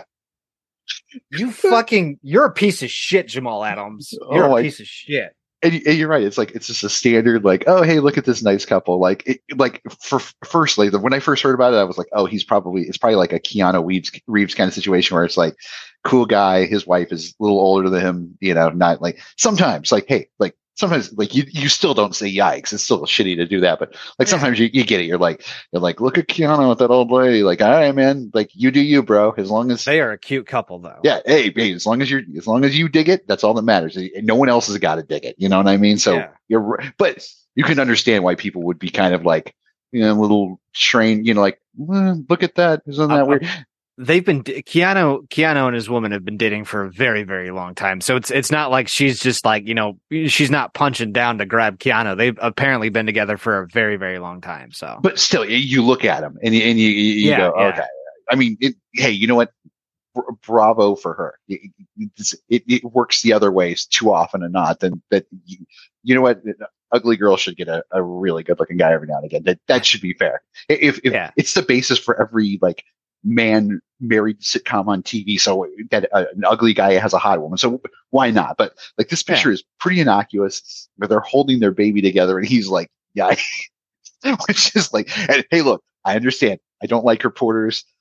Like, I, I don't know how I would feel if, if I was being attacked by a reporter. I, I don't know if I would stoop to this point point being like, oh, look at him with his ugly wife. Let me, let me retweet that. I would just, I wouldn't even be tempted to do that unless the wife was really, really ugly. And they were like, yeah, Mark's an asshole, but he's making a point. This just seems kind of mean, like in no purpose. I I remember the one time I accidentally did something like that. Oh, you posted, you went after someone's wife. No, so so we used to play this game when we were gate guards, uh, where we would throw penalty flags. Uh, because what we would have to do is we would have to check everybody's ID that came through the gate, right? And usually, if a woman came through the gate, like a depend uh, a, a dependent uh, a dependent, er, fuck, words are so goddamn hard. A dependent came through the gate. We would always check the back of their ID to make sure it was correct, right? And we'd always look at the weight. And sometimes the weight would be off by like 20, 30 pounds. Like, not a big deal. Funny, ha ha ha. But when the weight was like 150 and you're clearly like 200 pounds, we would do a little behind the back gesture where we throw a little flag out there. And this one time, my brain was way faster, uh, or my mouth was way faster than my brain. This lovely woman and her entire family, like mom, uh, is in the car. Her kids are in the car. She's like, my husband's coming home from deployment in a couple days. It's going to be great. I was like, oh, you're with the bomb squadron. Good. Good to hear those guys are coming home. I was like, uh, ma'am, I just need to check your ID. As always, she's like, oh yeah, here it is. I look at it and the picture's very old. Like she's like 160, 150 pounds, right? I flip it over on the back. It says it's 195. she is clearly 250 plus pounds. Now, I fat shamed the shit out of her. I shouldn't have done that. uh, I have paid my retribution. And I, I look it over and I go, ma'am, you need a new ID. And she's like, what? Why? And my brain clicked. I have to explain to her that her photo is not current. Her weight is wildly wrong. So if we're looking for somebody, we're not going to find her. Luckily, the, the edges of her ID were torn, right? Like you could like separate the ID from the front and the back. And my, my brain goes, use that, use that, use that. And so I go, ma'am, you see this little tear here? And I peeled it apart slightly. I go, what's really interesting is an enemy of the United States could rip that front piece off if they got your ID, slap a front sticker on it. Now they have a valid backside of an ID. They can basically copy paste the front of it. And now somebody who shouldn't have access to the base now has access to the ba- gate. And I would really appreciate you helping us keep this base safe. I mean, you guys are the backbone of the military here. You take care of us while we're gone, right? And she's like, Oh my God, that's so sweet of you. And I was like, I almost fucking ate concrete. so yeah, that, that was my one time I did the yikes and my brain did it when I shouldn't have done it. And I almost had hell to pay. So I did a yikes in real life, guys. you, you piled on too many LBs. You got to go get a new one. yeah, yeah. Jeez. Well, I, I'm, I'm in that same spirit. I'm going to throw a penalty flag on this last uh, story I have for you, and it's a ridiculous. It, it, this is a ridiculous thing to say, and uh, the, unfortunately, uh, David Carr wasn't able to catch himself in time and pull it back. And in fact, he's doubled down on it. So David Carr had the rare opportunity to put the toothpaste back in the tube on Wednesday night, but instead the former number one NFL draft pick, decided to double down on his terrible, terrible take that the Philadelphia Eagles are better off benching Jalen Hurts and starting Marcus Mariota. this is uh, this is what what David Carr said. Quote: Clearly, Jalen isn't comfortable reading through a defense and drop back pass scenarios. Some would say he's not even good at it. And I think that when you look at this team, you have to have a serious conversation if you're Philly and you have to really say, is it better uh, for us to play Marcus Mariota right now? So completely dumb, completely stupid. Why you would bench uh, the, the a guy who's who's played like an, an MVP to put in, and I love Marcus. Marcus Mariota is Captain Quack. He's one of my favorite Oregon Ducks of all time. As yeah. a pro, he's been absolute dog shit. If that guy can read a defense, congratulations. That's the one thing he can do. Like, what? I guess, yeah. like, I, I, don't know what award you win for that. I don't know how many wins that gets you, but l- let me play the sound effect for you. So he's finally given the chance. Derek Carr's finally given the chance to back off this topic. He can backpedal. So he can't play the typical normal female journalist thing is like, my kids are being picked on and I just think I was kind of misunderstood. He can't play that. So he, w- when you're a male journalist or you're a male in this country, you got to eat shit if, you, if you're wrong. You got to eat shit or like most guys, you you're not going to eat shit. You're going to double down. You're going to take your bad take and you're going to be like, what can I say to kind of try to prove my really really bad take? Let's let's let's listen to Derek Carr and see how he doubles down. Oh, in no way did you ever say Jalen Hurts needs to be benched. The headline here is allow him to get healthy. To do that, maybe you do play Marcus Mariota. You've gone viral. Why don't you clarify what was said and what Yeah. the Well, I internet mean- has run wild with? So she's just set it up. So she basically just took away everything because I read you the quote of what he said. So she basically Yeah. just totally downplayed it and put him in a position where it's like, okay, you're going to backpedal here. I've already cleared some space for you to backpedal. Now feel free to start walking backwards now because I just set it up that, well, you didn't really say that. You were just kind of floating the idea that, you know, it, it might be better if he got some playing time. What you're talking about is benching Jalen Hurts here. But so, okay, so she's a fucking liar. Well, she's trying to help him, you know? Yeah, but, but she's being a liar. She she's she's playing fast and loose. This is supposed to be a journalist show. Supposed to be journalism, but she's lying to set this up. This is why this is why like that let's go Brandon is so is so popular. It's not because it's like, oh, they're afraid to say fuck, they're afraid to say fuck Joe Biden. Everyone's happy to say fuck Joe Biden. The, the the the joke there is that when that reporter came up and you could clearly hear the crowd screaming fuck Joe Biden. You could clearly hear it and and the reporter lies, initially lies and goes, "Oh yeah, everyone here is saying go."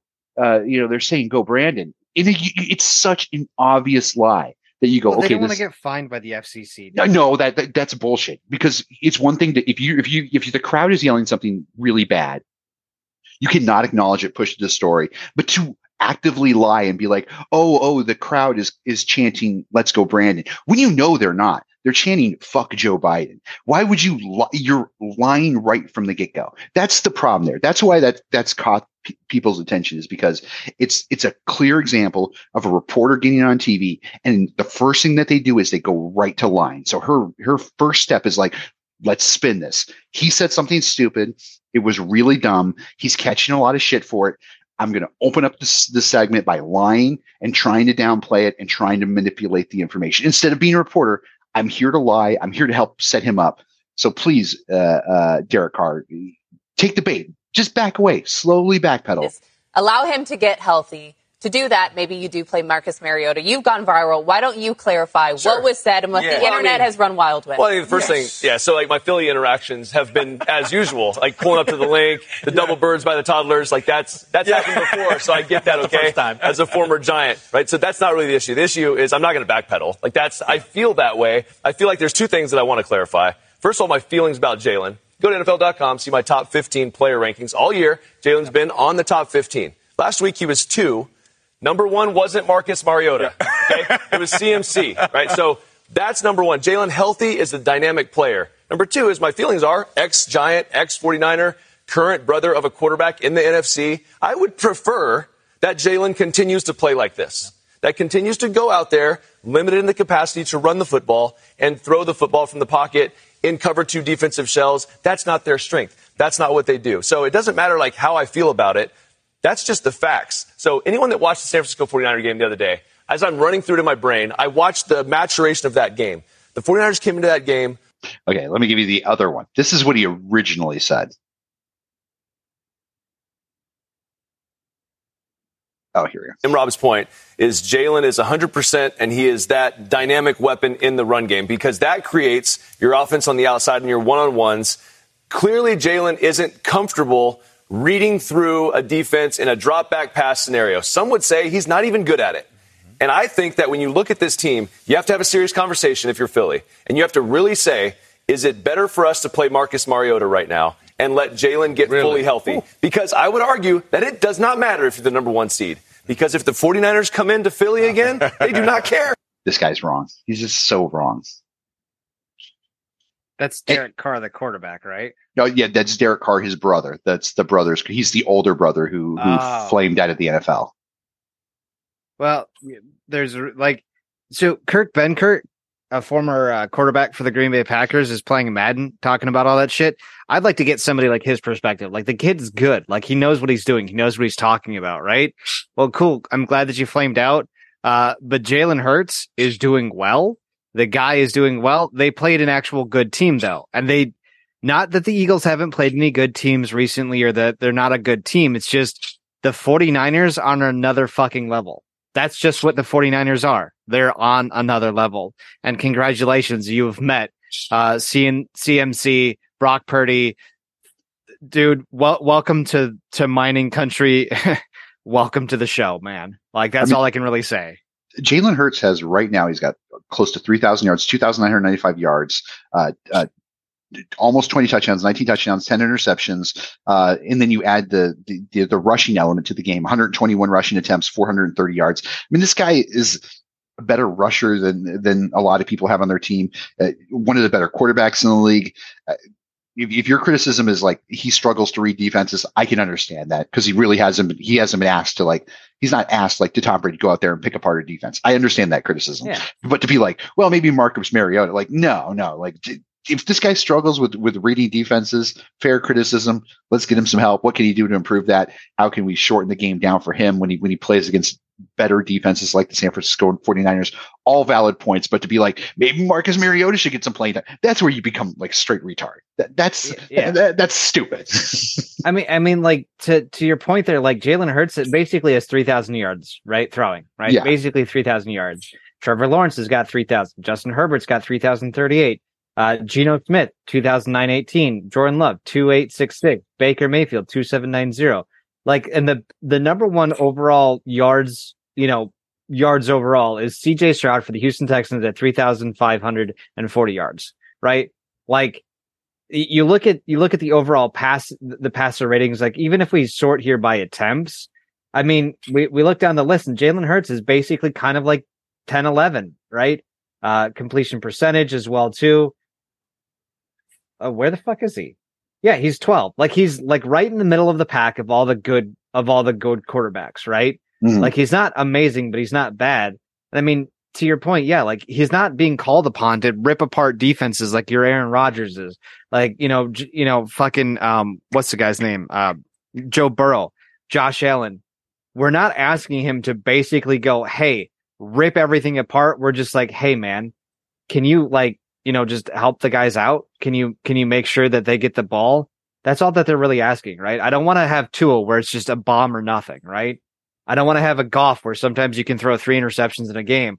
I like somebody who's just right in the middle, who can throw it, who can read a defense every so often that gets a good play off and has an audible every once in a while that, you know, is like, oh, hey, shit, I, I see this is going on here. Let's go ahead and do this audible. And then it's a big 40, 50 yard gain because of it, right?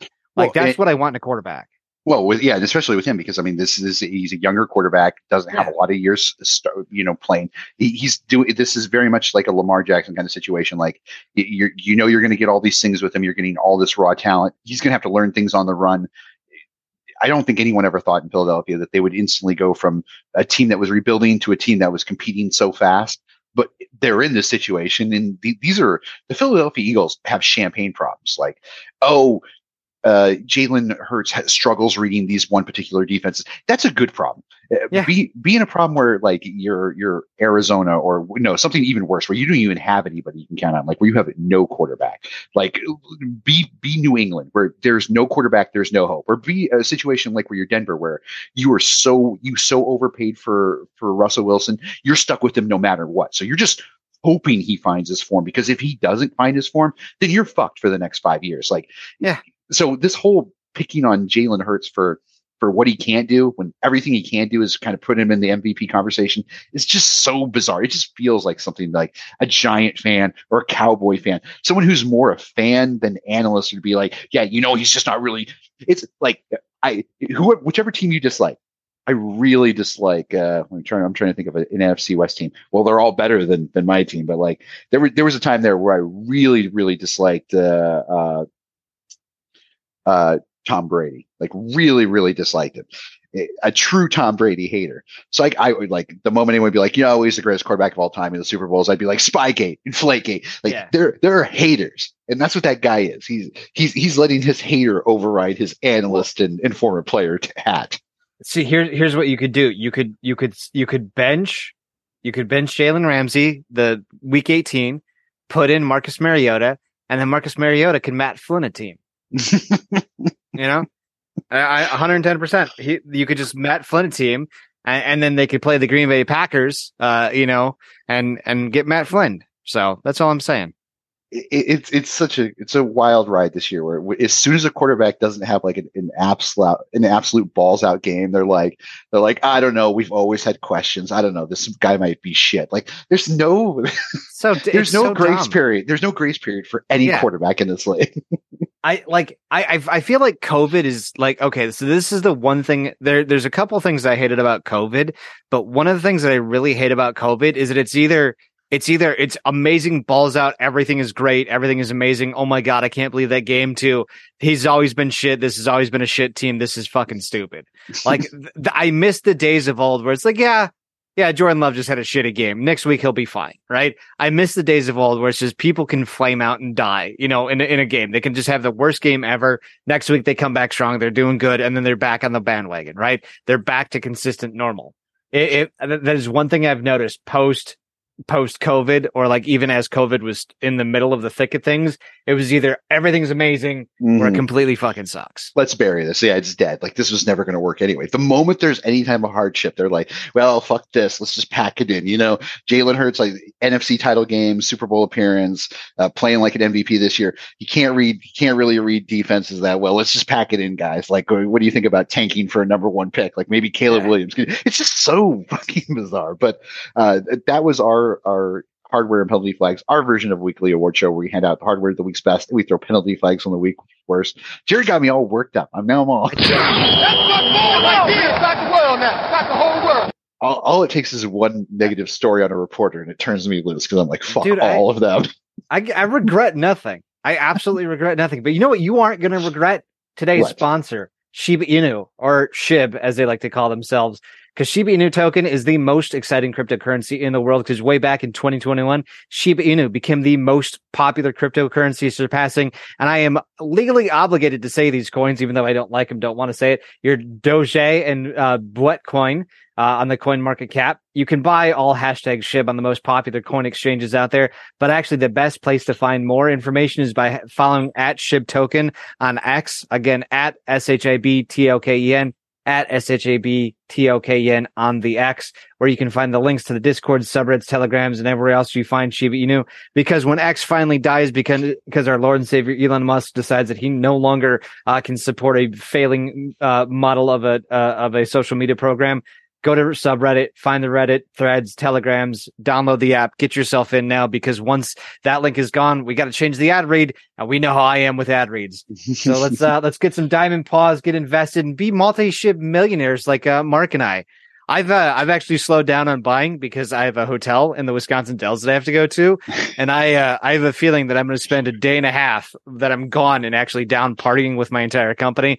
I'm going to spend a little bit of money, so I had to take a little bit out, but it's okay. I'm still I'm still in the six digits. Say I'm, I'm still in the, si- uh, Six the seven digits. Sorry, the seven digits. You still a millie. You still got a, a millie here, a millie in there. A Yeah, I've still Sicilian got at least a blonde hair, milli. Oh yeah, Coconut derriere. I'm gonna I'm gonna be drowning in Fago. Uh, I, I'm trying. I have to, I'm gonna have to play this out with some Lil Wayne, man.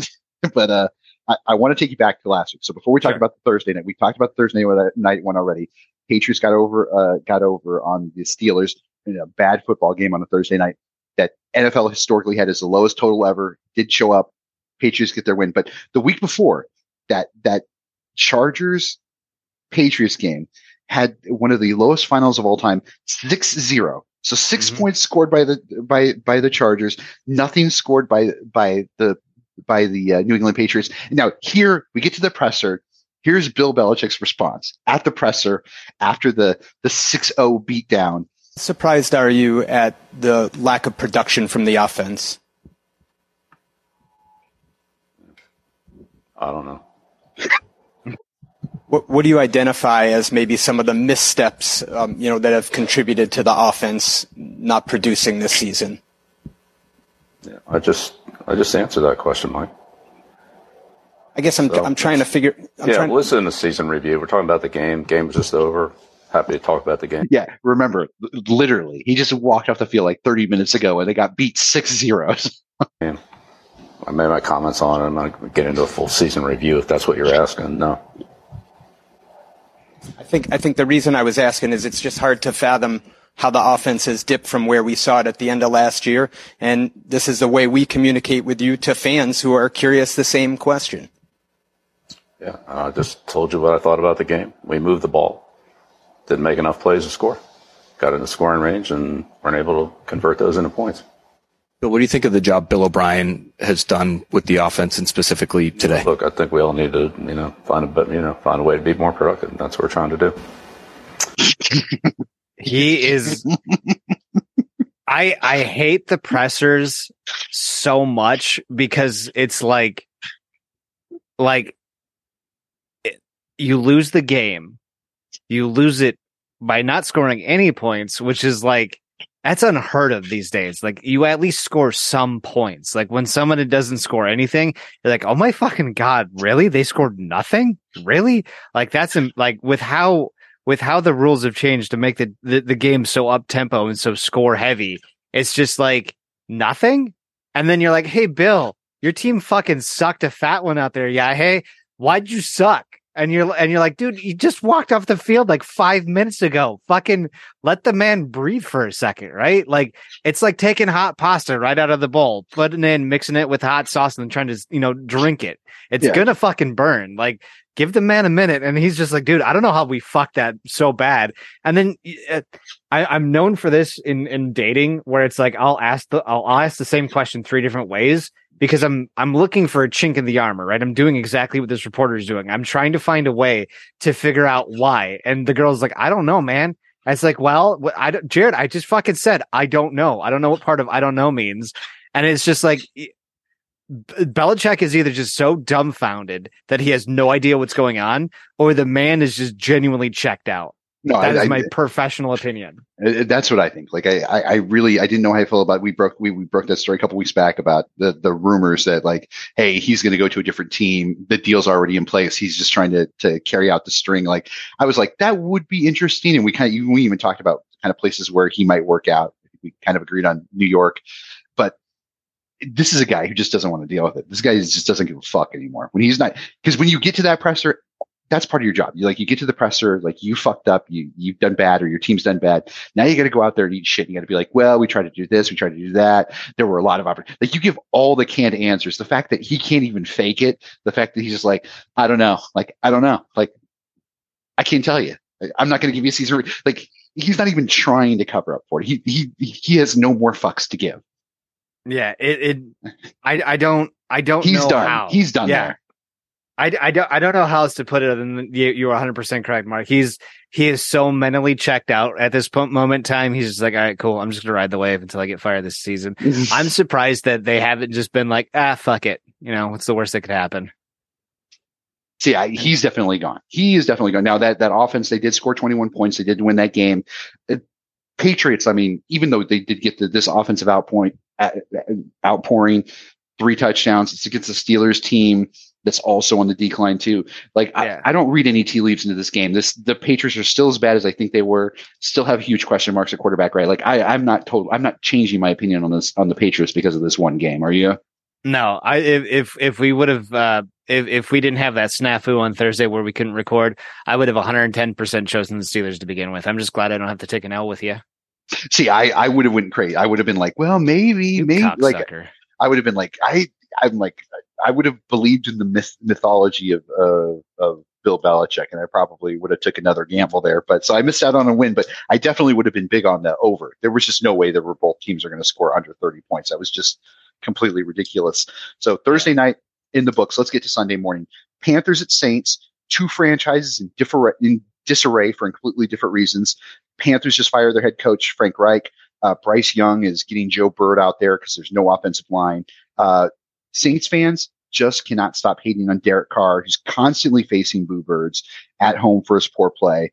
He's, the team's on a three-game losing streak. Obviously, the Saints need to win this one more, but like, who do you actually got in this one? Uh, I'm actually going to go with the Saints. I I was let down heavily by the Panthers uh, last week when I thought that they would win. I I got to have Derek Carr and company. So Yeah, I think the Saints are just a more complete. The, the, the Panthers, there's just too much. There's too many parts missing here. The quarter, the the, coach is gone. The the, obvi- the interim is is questionable at best, and then we have a, a, a Saints team that is bad, but they're not really really bad. I think they're one of probably the lower end playoff teams in the NFC. Going to get bounced in the first round. They'll probably be on the road. Like they're going to be hanging around just because that that division is so weak unless the Falcons can kind of muscle them out. I got the Saints winning this one just because the Panthers are so pathetic. Adam Thielen and Adam Thielen and whoever the uh, starting quarterback for the Panthers are can't can't save this. No, Not at all. Uh, Rams, Ravens, kind of same situation. Bryce. Young. Bryce Young, yeah, unfortunately. I'm looking right at his name and I'm like, I don't know who the kid is. Poor guy, man. Number one pick is getting you getting beat up like a, a crash test dummy. Now, if you I love say? if you love rookie wide receivers, there's no better matchup than the cow versus flowers in this one. Rams at Ravens.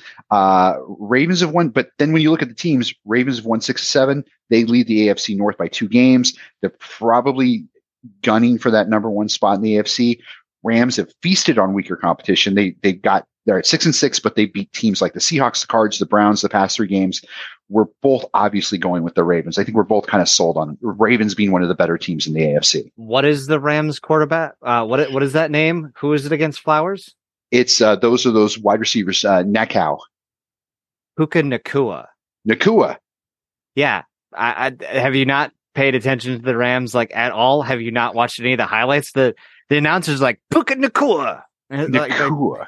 Yeah, No, I've always I've always read it. Like I, I try not to listen with sound. I try, I try to just I just watch it and then I'll, I'll listen. I'll read the captions. But yeah, I try not to listen to it with sound. So, and I'm also bad at pronouncing people's names just to Ah. begin with.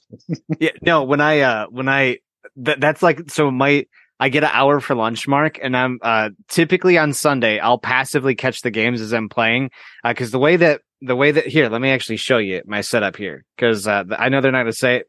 the people can't see it, but I I'll just explain it. Like here's my work desk, right? I'm Mm. sitting at my desk right now. And if we filter a little over, if you can ignore the bird, uh, there's my TV that I watch everything on. And so, like, uh, I know there's a lot of bird shit there. I've got to clean it up. They like to sit. So their favorite spot to sit is either right on my right on my uh, main monitor where Blue was, like right next to the webcam, because the webcam gets really warm and he likes to sit on it, or they sit on my TV because it's just closer to me, right?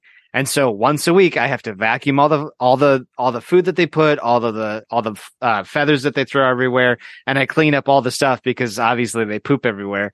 But like I can play Escape from Tarkov or whatever game I'm playing, and in between a lot of my matches, I can just watch the NFL because I've got the NFL package on YouTube, right? And it's just so fun to hear. Oh, and Puka Nacua across the middle with a big 15 yard gain. I'm like, that's how you fucking say that guy's name? Okay. but yeah, uh, I I'm with you. I do not believe the win over the uh, I do not believe the win that they had over the Browns was anything spectacular or special. Uh, typically, when the Rams play a decent team, they lose. I, I mean, fuck they they didn't even do that good against the Packers, man. Like, come on now. Yeah, Rams are just uh, there's so many problems there. They probably I don't know if they need to blow out that coach, but they definitely need to maybe rebuild that roster. That they, they're they're far away. The fact that they beat up some weaker teams, they got a good win over Seattle. I'll give them that. But beating the Cards and Browns, the Browns are basically a paper tiger. The Cards are basically just junk. Like I, I'm, I'm not giving them credit Yeah. for those two. I'll give them credit for the Seahawk win, but I, we're we might see some more wins th- later this season for the Rams just because it's a weak division. But the Ravens are just so far ahead of them, just Yeah. in every aspect of the game. Yeah, I mean, they they barely hung on to the 49ers over the win. They barely lost to the Bengals, and the Bengals have been struggling God knows how long. Um, like, look, they got blown out by the fucking Broncos, which is, you know, congratulations. And then, I mean, granted, you know, yeah, the the I, I don't know. I just I don't feel good about them at all. I just don't. So both got the Ravens here. Uh, let me go to Colts Bengals. This is kind of a, another one I think is going to be chalk here. Backup quarterback battle royale: Minshew versus Browning, which should be a snoozer, but Browning came in last week, had a monster 32 for 37, 354 four yard day. Uh, with a, ris- a win over a respectable Jags defense, although although it was uh, Trevor Lawrence who got kind of hurt in that game, wasn't able to finish it. Like Colts, though, second in the AFC South. Terrible division, by the way. But this seems like a playoff team. Minshew has them rolling. It- this is going to be a weird kind of backup. These are two quarterbacks. You shouldn't should not be headlining a marquee matchup here, but they are. And I think I'm leaning more towards Gardner Minshew here in the Colts in this particular one. I am. I was watching. Uh, I was watching the game and that because I know the NFL uh, will put out like the crazy ending, or like somebody will have recorded the whole NFL show and they'll be like the crazy ending. And I'm not sold on Browning. I'm not sold on the replacement. I'm I'm I like Gardner Minshew. I like his mullet. I like his style. Um, I know we haven't talked much about the Colts to begin with, but if we're talking about a a a Bengals offense that has been struggling with Burrow at the helm, and now he's no longer at the helm, I I I think it's going to be a good slugfest. You know, if anything, but I think Minshew and, and company are going to come out on top. Yeah, I like I, I don't read a lot into that one game. Let's see him do it again. Now that there's tape on him, now that he went, this is a guy who spent his career on practice squads, and now here he is having a good game, and now we're supposed to believe he's like going to be a starting quarterback. This is again, like we talked earlier, the rush to judgment, the rush to be like, this is the greatest thing ever, or the rush to the moment he has a bad game, it's gonna be like, this guy's always been a fucking bum. Yeah, this, Like, this guy sucks. Let's talk about all the time he couldn't get off the practice squad. This is it's just set up for such a fall. It, Colts are by no means a great team, but they're a better team than the Bengals. Losing Joe Burrow and that offensive line already having holes in it, and now also the offensive line being banged up, like Joe Browning lives through this, can live through the season, then you know, God bless him. Then he should probably get a Medal of Honor. The the only thing that the Bengals have going for them now is their uniforms. And guess what? I'm going to go to gridironuniforms.com and see who's uh what Oh, dude, the Saints are in their throwbacks, Mark. Nice. Okay. Yeah, their throwbacks against the the Panthers, which is hopefully in their all whites. Oh, oh, that's oh god, I hate that setup. But yeah, the Bengals. The only thing the Bengals got going for them is their is their uniforms and their colors right now. And no, they're not going to beat Minshew and company. I don't the- believe it. those white jerseys are pretty spiffy. I got to give them that. But uh, Mm-hmm. Jag- Jaguars at Browns. Speaking of quarterback oddities, remember Joe Flacco? We talked about him earlier in this episode. Well, he's back now in pog form. I mean, in starting quarterback form as of last week. From the couch to contention, Browns are seven and five. Meanwhile, Jags took a hard hit with Trevor Lawrence getting that high ankle sprain. He will be slinging it this Sunday. The Jags, in my mind, were the team of the AFC South, but this injury could like kind of shake everything apart. This is a, a Jags defense that was supposed to be built on defense. Trevor Lawrence to do enough to, to win you some close games. Now Trevor Lawrence high ankle sprain, which could be tricky, could turn into a terrible thing. And that defense looked a little bit vulnerable in their last game. I'm going to go first here. I, I do have the Jags winning this game. I'm not, I, I like Flacco there because I think it's good to have a, a- an experienced guy who's been around the block. It's just not the, they don't have the weapons they need. The Jaguars, I know Trevor Lawrence had that high ankle sprain. He played on it. He practiced on this week. I know he's, he's coming in as questionable, but he is going to start. I, I'm still a firm believer in the Jaguars. I'm gonna go Browns. Um, Wow. So so I I know about the sprain. I watched what happened. Uh, you know, he's he he even said on Fox News, he's like, "Hey, I, I take blame for walking off the field on that that ankle sprain instead of like you know being possibly carted off. If he's been practicing on it and he's doing everything on it, with how cold the weather is, I mean, granted, it's been almost 50 degrees here in central Wisconsin. Um, you know, I can only imagine what it is like in Cleveland. Uh, actually, you know what? Let's look at this. Uh, Cleveland Browns weather, right? uh, here we go. The AccuWeather right Uh, now. uh, l- let me guess. Does it just say, is it probably just says SAD? Yeah, it says SAD. So it's a little cloudy, 59 degrees. Uh, real field is 53. A- air quality is fair. All, all right. Uh, south winds at 16 miles an hour, up to 30 mile an hour wind gusts. Uh, that's like right now. Uh, let's go to the daily, right? I want to take a look at the daily. This, so tell me that you're not hardcore without telling me you're hard. Okay. 44 degrees as a high, 35 degrees, 49% of the Yes. Cleveland area is going to get rain. Um, okay, winds up to 14 miles an hour out of the west, and it's going to feel about 36 or so. Um, uh, I gotta go Browns. I gotta go Browns. Cold with a very high. So, did you know, Mark, that when they say a 50% chance of rain, that means 50% of the local area is going to get rain? I did not know that. I thought it just meant like there was a 50 50 chance that there will be any rain. No, that's what that means. So if you ever hear there's a 50% chance of rain, that means 50% of the area that they do the weather forecast will get rain Hmm. on. That's what that actually means. Cause I, I didn't know I was a retard for the longest time. Um, and for those of you who are listening, uh, send, send us a message if that is the first time you've found that out. Uh, but yeah. Yeah. I, I don't think Jacksonville is ready for that cold, especially with it being cold rain. I look for Joe. I mean, the the, the the Ravens used to play in that shitty ass weather as well too. They're from Baltimore of all places. I highly, I think that if Trevor Lawrence isn't fully healthy, which I think he's not, the the Browns are going to blitz. They're going to make his life hell, and that ankle is going to give him problems. And I think he's going to come out. Um, let me go to the next game. I, I feel Oh, like really, you don't even want to argue that. I what's the argument here? This is Lions at Bears. The hapless Bears have been down all year long, but they did manage to put two two wins, three games. Sure, they only scored 28 points in both those games against the lifeless Panthers and the Vikings, but technically they have been winning. Lions, they did have they had that one questionable loss on Thanksgiving to the Packers, but the Lions have been I, one of I, I used to think that they were maybe maybe possibly the best team in the NFC. I'm kind of totally off that. I think it's probably Niners or Eagles or Cowboys. Like the Lions probably make up the second tier in my mind, but there's no way they lose to the Bears. The Bears are pathetic. The I'm Lions sorry. have a good defense. I'm sorry. Did we did we stop talking about the Jaguars and Browns? I wanted to fight you. Oh, I wanted to have an argument there. Like it was like, ah, fuck it. I'm not gonna I'm not gonna talk anymore to Jared about this game. Wow. I was gonna suggest it's the Mountain Dew game of the week, but okay, fine. Yeah, no, the I- Lions. The Lions are 100 percent gonna fucking smoke the Bears. Uh, I'm sorry to all my fellow friends that I work with that live in Illinois, but the Bears are trash. Even the Bear fans know they're trash. If the Bears win, fucking cool. I'll make a donation to St. Jude's Hospital. the Bears win. Yeah, if the Well- Bears win, I'll donate twenty dollars to St. Jude's Hospital on Friday when I get paid. uh, St. Jude's is going to end up with no money. They're they're going to be out begging in the street because the Bears do not have a chance in hell. This is going to be all Lions, Lions by a lot. It, it- just going back real quick but to that Jaguar, I, I believe the Jaguars, but I don't believe in it enough to make this game of the week. This isn't the one where I'd want to. No wonder you gave up so easily. You're just like, we're gonna move on. Jared's gonna make me switch. yeah, yeah, it's like no, no, no. Yeah, I'm like, I'm like, you could, you kind of making a lot of sense in this one. Now, this next one, Texans at Jets.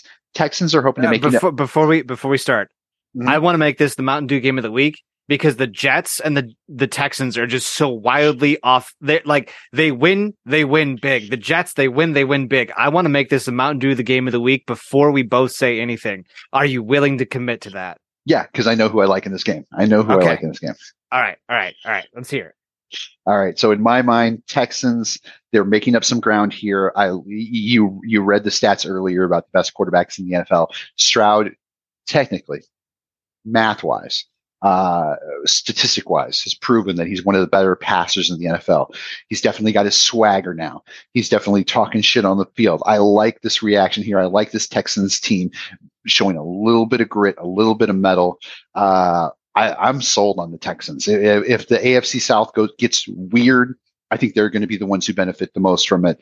I, just because the quarterback play, I got Stroud easily and the Texans uh, beating the uh, the Jets. The Jets are, are dead now. The Jets are Zach Wilson. Zach Wilson doesn't even want to start. Didn't you hear Dianna Russini at Yeah. the top, top of our show? He doesn't even want to play. I, I heard that. I heard that. But I also know that CJ Stroud was in the uh, medical tent and decided to run wildly out of the medical tent uh, when he found out his backup quarterback was about to get snaps and and and and you know come out and do something. Um, a quarterback that is that willing to disregard his own bodily safety is going to end up like Tua or Lamar Jackson, where they just get fucking smashed, crashed, and get beaten to the core. The Jets, I think, have something to prove this week. They have all that negativity. They have all that crap that's surrounding them. I get that they're at the, at the, the New York Stadium where everybody hates life, but I firmly believe that the J E T S Jets, Jets, Jets are going to fucking show the Texans who's what and what's for and prove to America and all of us for once and for all that the Texans are really the dumbest, shittiest, stupidest team that has ever been out there. And that a team that was chosen by the people for the people to be called the Houston fucking Texans is the dumbest team to ever live on in America. So that's where I'm at. Ah, Jeez, you know, I, I I'm glad we chose this as the. Your first part of your argument, like there might be an emotional lift there for the Jets. I, I was I was starting to believe in that, and then you wanted to just shit on the Texans for no reason other than you don't like I- the Texans. No, I don't. It's not that I don't like the Texans. It's just like they they just they it's it's like it was like it was like with the Commanders, right? Uh, like Washington is now again suing because the the chief that is on the helmet was actually a real person. They're making like real good claims. They're making all valiant arguments and like the Houston they could have gone back to the Oilers. They had plenty of great other names that were out there. The even some of the finalist ones that I was like that's that's not that like it's not that good, but it's not that bad. And then they're just like, yeah, we're the Houston Texans. And it's like, it's a double entendre. And then you basically have like a half raging bull as your icon. Like you could have chosen a better name for yourself. And like your, your team is just trash. Like you had T, T was it TJ or was it JJ? JJ Watt basically spent all of his time.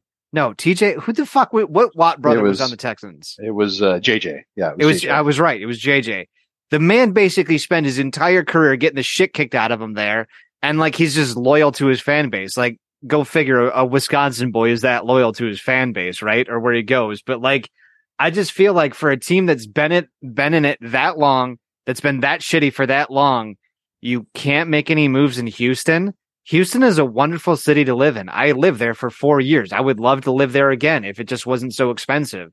Like, it's a great place. You can really entice a lot of stars to come out, especially that have money. Like even me, who was like kind of lower middle class when I lived in Houston compared to a lot of the other people, it can be a great place to live. It, it's a great city. The sports teams are great there. The, you know, the baseball team is doing really, really well. The Astros, a lot of people love it. I'm just surprised that they're just not better than shit tier good good weather, beautiful place. You're you're only oh god, you, yes. you're you're like a thirty minute drive away from Galveston. You can live in a like a hillbilly paradise down there. It's like yeah. Oh okay. I was about to say, don't be giving Galveston some shit. One of the guys I work with is from Galveston, and he calls it a fucking hillbilly town. So no, yeah, yeah I I think it's cool, but it is a hillbilly town. I mean, it's, it's yeah. full of shit kickers, but it's pretty. It's a pretty great place. But yeah, yeah.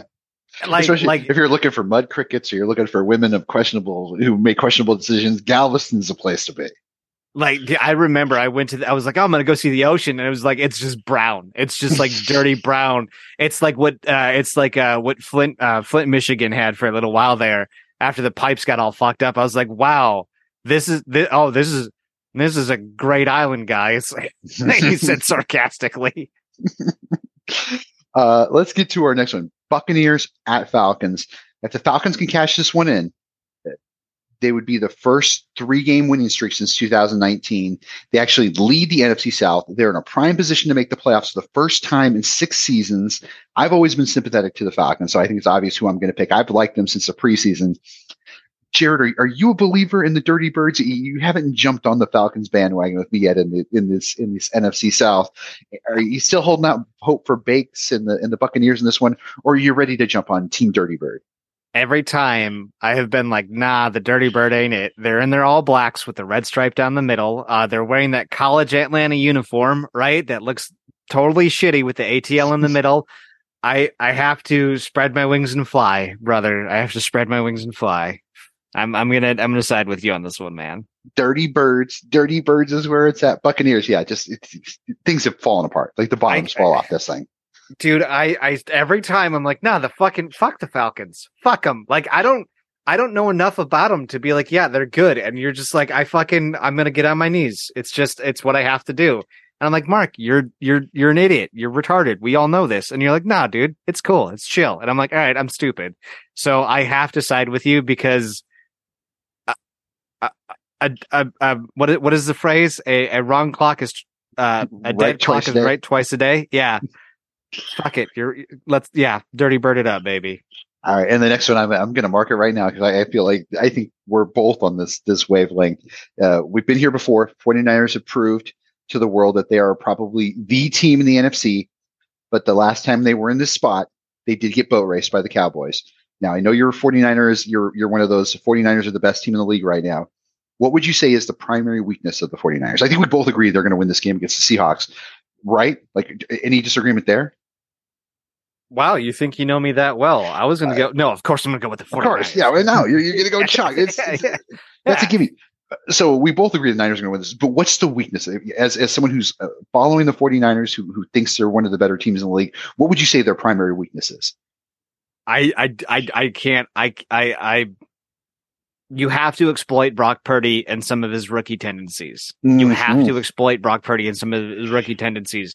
You can't blitz the kid. He's immune to blitzes, right? I mean, every once in a while, yeah, you do catch the kid slipping, but like watching some of the tape and watching a ton of the highlights for the 49ers, I almost feel like I'm watching myself play Mad, right? Where I'm like, it, like, why am I watching this? I know how it goes. Like, it's fine.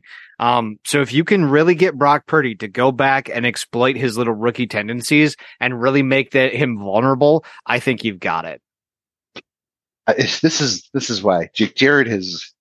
Uh, I'm, I'm like a proud papa right now. There, there's uh, I've been with Jared since it's been almost what like two years. Yeah, been like 2 years. since we've been doing this show, and like uh, and for all the shit that Jared. So I'm gonna I'm gonna pause the the analysis for a second. Give Jared some props here. So for all the and definitely, and some of the criticism is fair about not being prepared about on other shows. Uh, but no, no, no. It is. It is a hundred.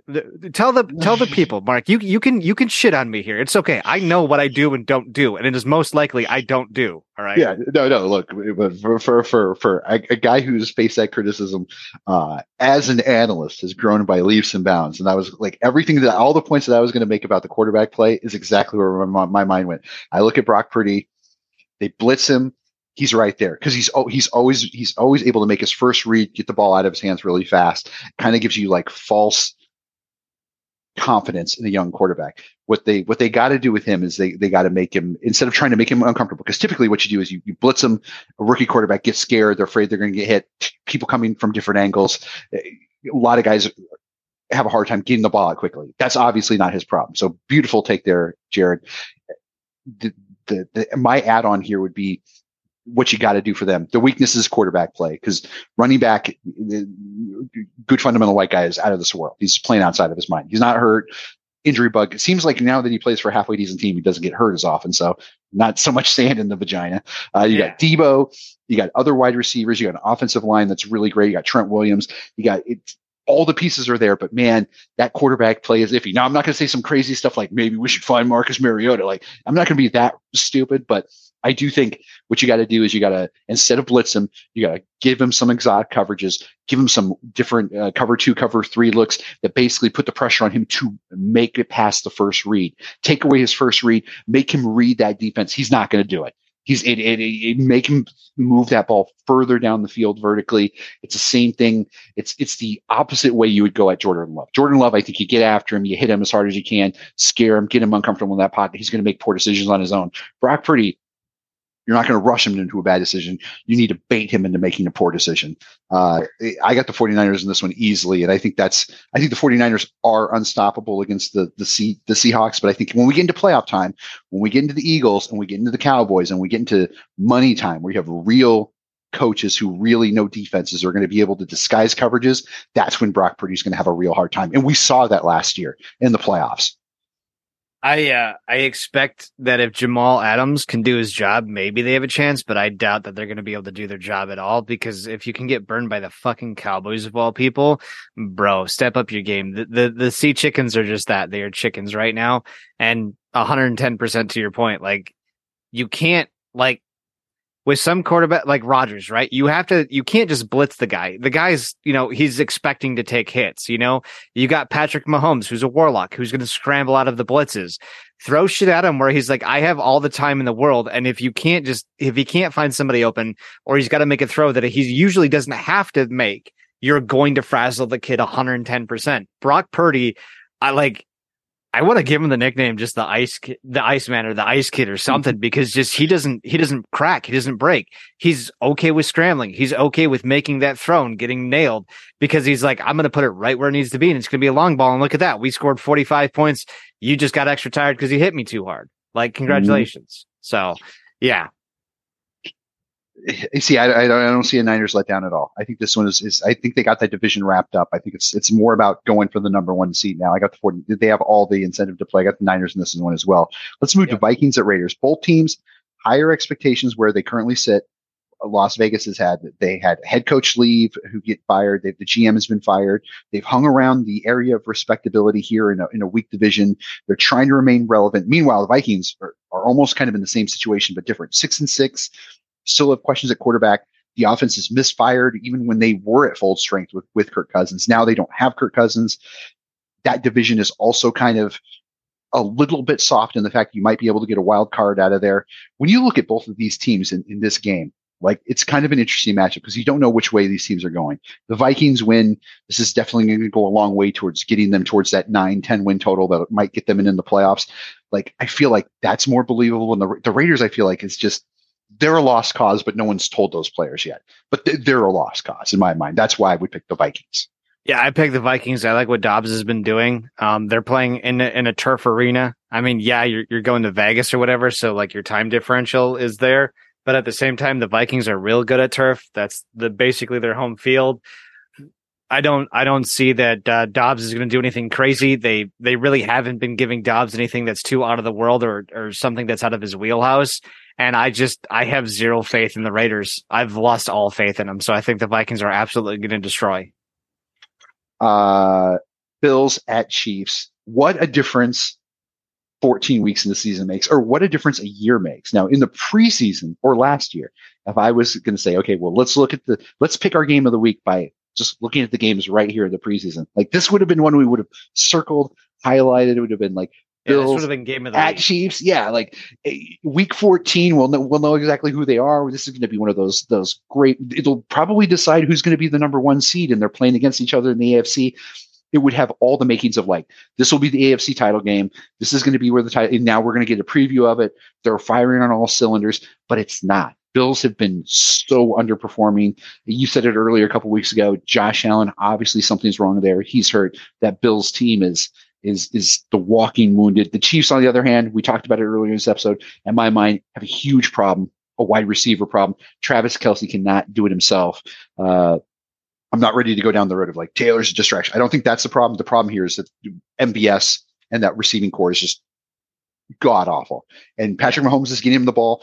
But the one thing I wanted to throw in here extra is, and you said it earlier, was Patrick Mahomes has made a lot of poor decisions this year. There have been a lot of picks this year where mm-hmm. you would go, what the fuck? Where the fuck is he throwing the ball? And he's no one's really been critical of him for for that this year. And I'm starting to think if if they don't take care of business here against the Bills and they don't start trying to make up ground in that that race for the number one seed, people are going to start bringing up the fact that they're either going to start really doubling down on the fact that he doesn't have a wide receiver, which basically everyone poo pooed a week ago. No one wanted to hear that argument. That some that argument will be brought back to life, or we're going to have to have that weirder, more mean argument about Patrick Mahomes might be regressing or there might be some kind of other issue there because he's played like not up to his standard. W- what are your yeah. thoughts on this one?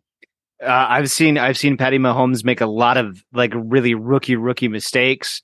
Uh, some of the passing that I saw against Green Bay, you know, like look, Lambeau is a very difficult city to come into and play. No matter if you're the Green Bay Packers and you're oh you're you you could be one in one in ten as the Green Bay Packers, and then you play a team that they they always perform well against at Lambeau, and it's just you're gonna get a great show. I firmly believe that Patrick Mahomes is one of those players that can bring a team in, perform exceptionally well under pressure, and show Green Bay up. It's like, look, we're used to cold weather.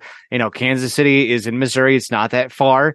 I mean, I've been to Kansas City myself. The weather is literally not that different. I think it was like five degrees warmer when I went down there uh, the first time I visited. And it's just, they, they do well in the cold, right? They shouldn't have a problem. They went into Green Bay and they looked like they had issues. I don't know what is wrong with the Chiefs. I don't know what why this is happening. I don't know where the breakdown is because again, the, the whole copy paste thing should be working. It's worked for them in years in the past. It's been working for them. Josh Allen is hurt. He's not doing well as well too. To your point that you brought up with all those interceptions that he throws, it's over like 15 yards. Again, I think he hurt his elbow. Uh, honestly, I think this is where the Chiefs are going to just basically ball out. They're going to show why they're the number one team. And this is their chance to go, fuck you. We're going to win against the Bills and really prove why they should be the number one seed out there. Yeah. Mark, the Chiefs, oh, sorry. Yeah, I was going to say, yeah, the Chief, the Chiefs got to prove to the to to their their critics here that they're definitely in the driver's seat. There's a lot of question. The, these games have gone the wrong way for them, and just how they're trending. And they're supposed to be the best team in the AFC. Hell, they're supposed to be the best team in football. Like uh, this is this is a team that everybody could have marked as like, who are your Super Bowl contenders? They would have been in the conversation. The fact that they're kind of underperforming up to this point and the, the, the gaping issue of not having a top line wide receiver becomes bigger and bigger and bigger every week. Someone needs to come through and have a big game and put all these fears to rest, get things back on, get things back on track. Uh, cause if the Bills win, I, I all hell breaks loose. I, I'm, I'm going Chiefs in this, but I'm just saying if the Bills win, uh, we won't have a narrative for next week. I don't even know what the narrative will be. Yeah. I don't I don't get it. I don't like it. I don't understand it. But at the same time, I, I think a lot of what we've been pushing forward is is going to ring true. I I mean if if the Bills somehow win, okay, cool. What did Josh Allen do? Is he gonna continue to be well? Is he gonna progress? Or is this just one of those uh Oh god, it's it's like when the Lions play the Packers, or like when the when the Bear, or like when uh, the Cowboys play Washington, right? Like you just know it's going to be a good game no matter what. Mm-hmm. Oh yeah, so. it's it's it's going to be good. We'll see a lot of good play, but yeah, I, I agree with you. I think Chiefs is in the cincher here. Last afternoon game here, we have. Hey, you want to split this Subway sandwich? Against. Two top line, highly paid quarterbacks who've struggled this year compared to previous results.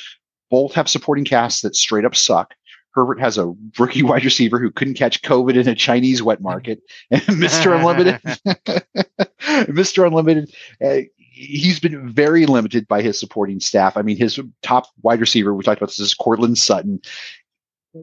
Where who gets back on track? And this is, seems like the cursed game of the week. Like now that we're not, now that we didn't have to cover the Thursday nighter with the Patriots and Steelers, like this one feels like, oh gosh, I don't know who's going to win, but it doesn't say anything good or bad about who wins this game. It's just that yes, they technically get the win if you can call them winners, if you'd like.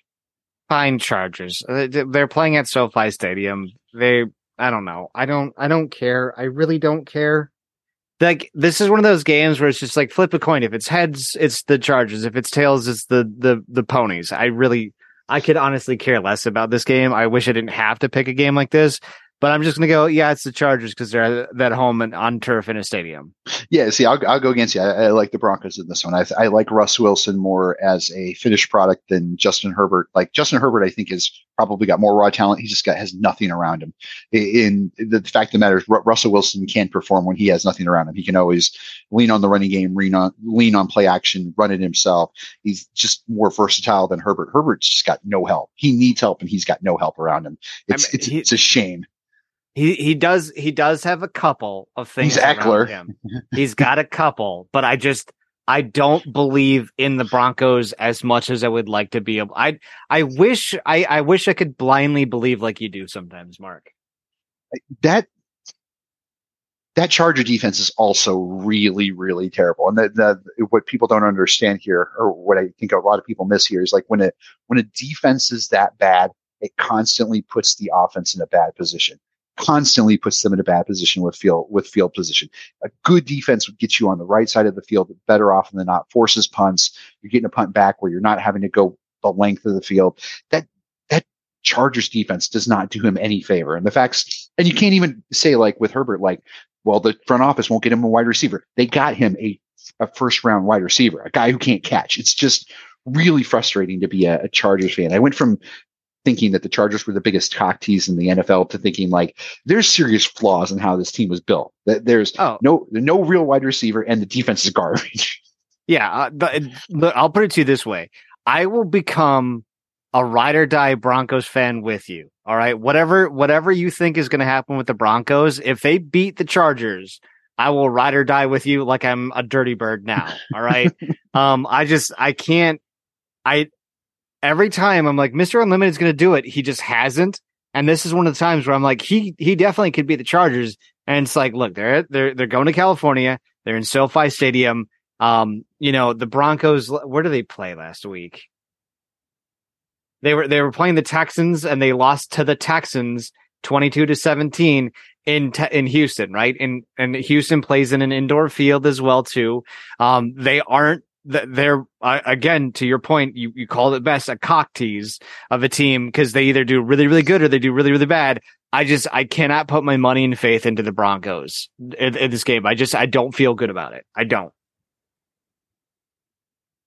Ah yeah. I, I agree. No well if, you don't like bad games and I, am sorry because we got a back-to-back doubleheader on monday nighter and, and there's only one good team out of these four teams that are in these doubleheader for Monday Nighter. So let's get to the bad one first. And this is the Yeah. one that, ironically enough, is on ABC. Features your Packers. Packers at Giants. This will be the one that's on ABC. Packers are looking to remain perfect in the month of December. Jordan Love has mm-hmm. been dealing this past couple of weeks. He showed up big time against the Chargers, Lions, and Chiefs. I know you said fuck Jordan Love, and, and you're not sold on him. Any change of heart here? I mean, eh, he did play really good last week. He has been dealing these past three weeks. I so I know I'm fuck Jordan Love, but this is again that that case of a bad game, and I I have to go. The Giants are just too shitty of a team. I have zero faith in a team that is four and eight. That last year was a fucking powerhouse. I mean, a lot of their games they keep close. It's either they keep it close or they get blown the fuck out. Like the Giants and the Bills, 14 to 9. The the Bills are supposed to be an amazing ass team. The Giants actually held the the 49ers to like 30 to 12, right? And then when you take a look at some of the other games, they beat the Cardinals 31 to 28, right? The Panthers, they won 21 to 19. Uh, when you look at the, uh, uh, well, the Lions aren't really a good example. The, the Vikings, right? When, when they were really bad last year in the wild card, it was 31 to 24. So like you take a look at these teams that they play and you're like, okay, this should be an easy win or this should be a, a big blowout. They'll keep it pretty close, right? But when they play teams that are kind of on the similar level, it's give and take. So I'm gonna have to go with the with the Packers over the Giants, just for the simple fact that yes, you are correct. Jordan Love is on a hot streak, but I also believe absolutely nothing in the Giants. Wh- where do you stand, Mark? Exactly. Yeah. Like Jordan Love, they are they are undefeated in December. It's kind of an interesting, fun stat. Jordan Love has has has played well, but quite frankly, I mean, about time. It's about Yeah. time he showed up with with a couple of good games. He should be stringing more of those together. Not that I'm totally sold on Jordan Love, but against the Giants, I, I think this will be another one where he puts together an, another good game. Maybe gives him a little bit of sense of false bravado. Maybe if you're a, a diehard Packer fan, you think like, okay, this is the guy.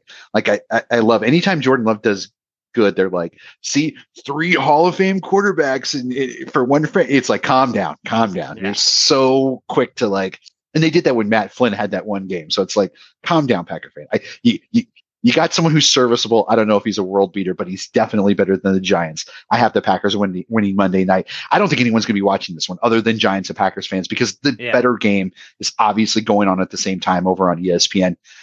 Titans at Dolphins. And I don't think it's because of what the Titans could possibly do. I think it's because of the Dolphins. Dolphins are red hot.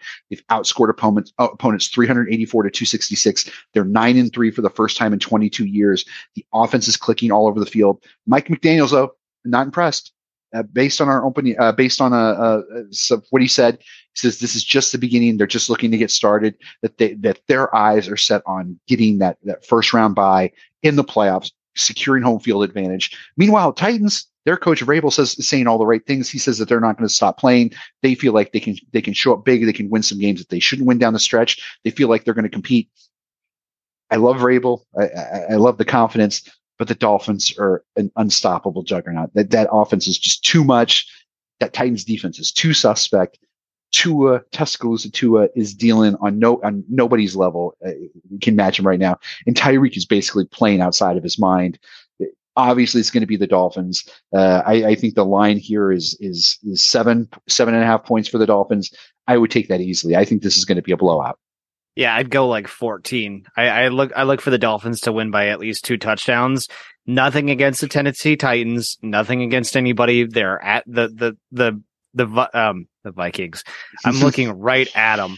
The Dolphins are at home. They're in uh, you know they're at the Gardens. They're at Hard Rock Stadium. The Tennessee Titans. I w- I- we've heard little to no chatter about them. They don't really do anything big, flashy, and flary. And to your point, you are 100% correct. The the Dolphins are a fucking juggernaut. I like for them to make a deep playoff run this year. If not, uh, if they can secure home field advantage throughout the entire playoff season, I like for them to actually get it to. If they can secure home field advantage throughout the entire preseason or off season, God, you know what I'm trying to say here. The playoffs.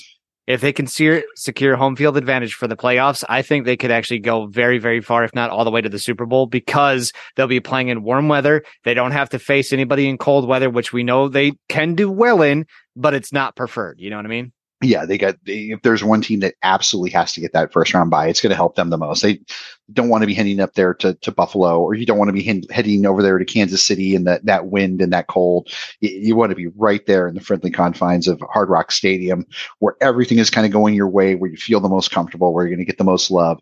I, I, I feel like the Dolphins, the Dolphins, quite frankly, there's one team that needs that number one seed, that need that first round bye, I think it's going to be them. That they're going to need that time off, and and they're going to want everybody to have to go through Miami in order to get to the Super Bowl.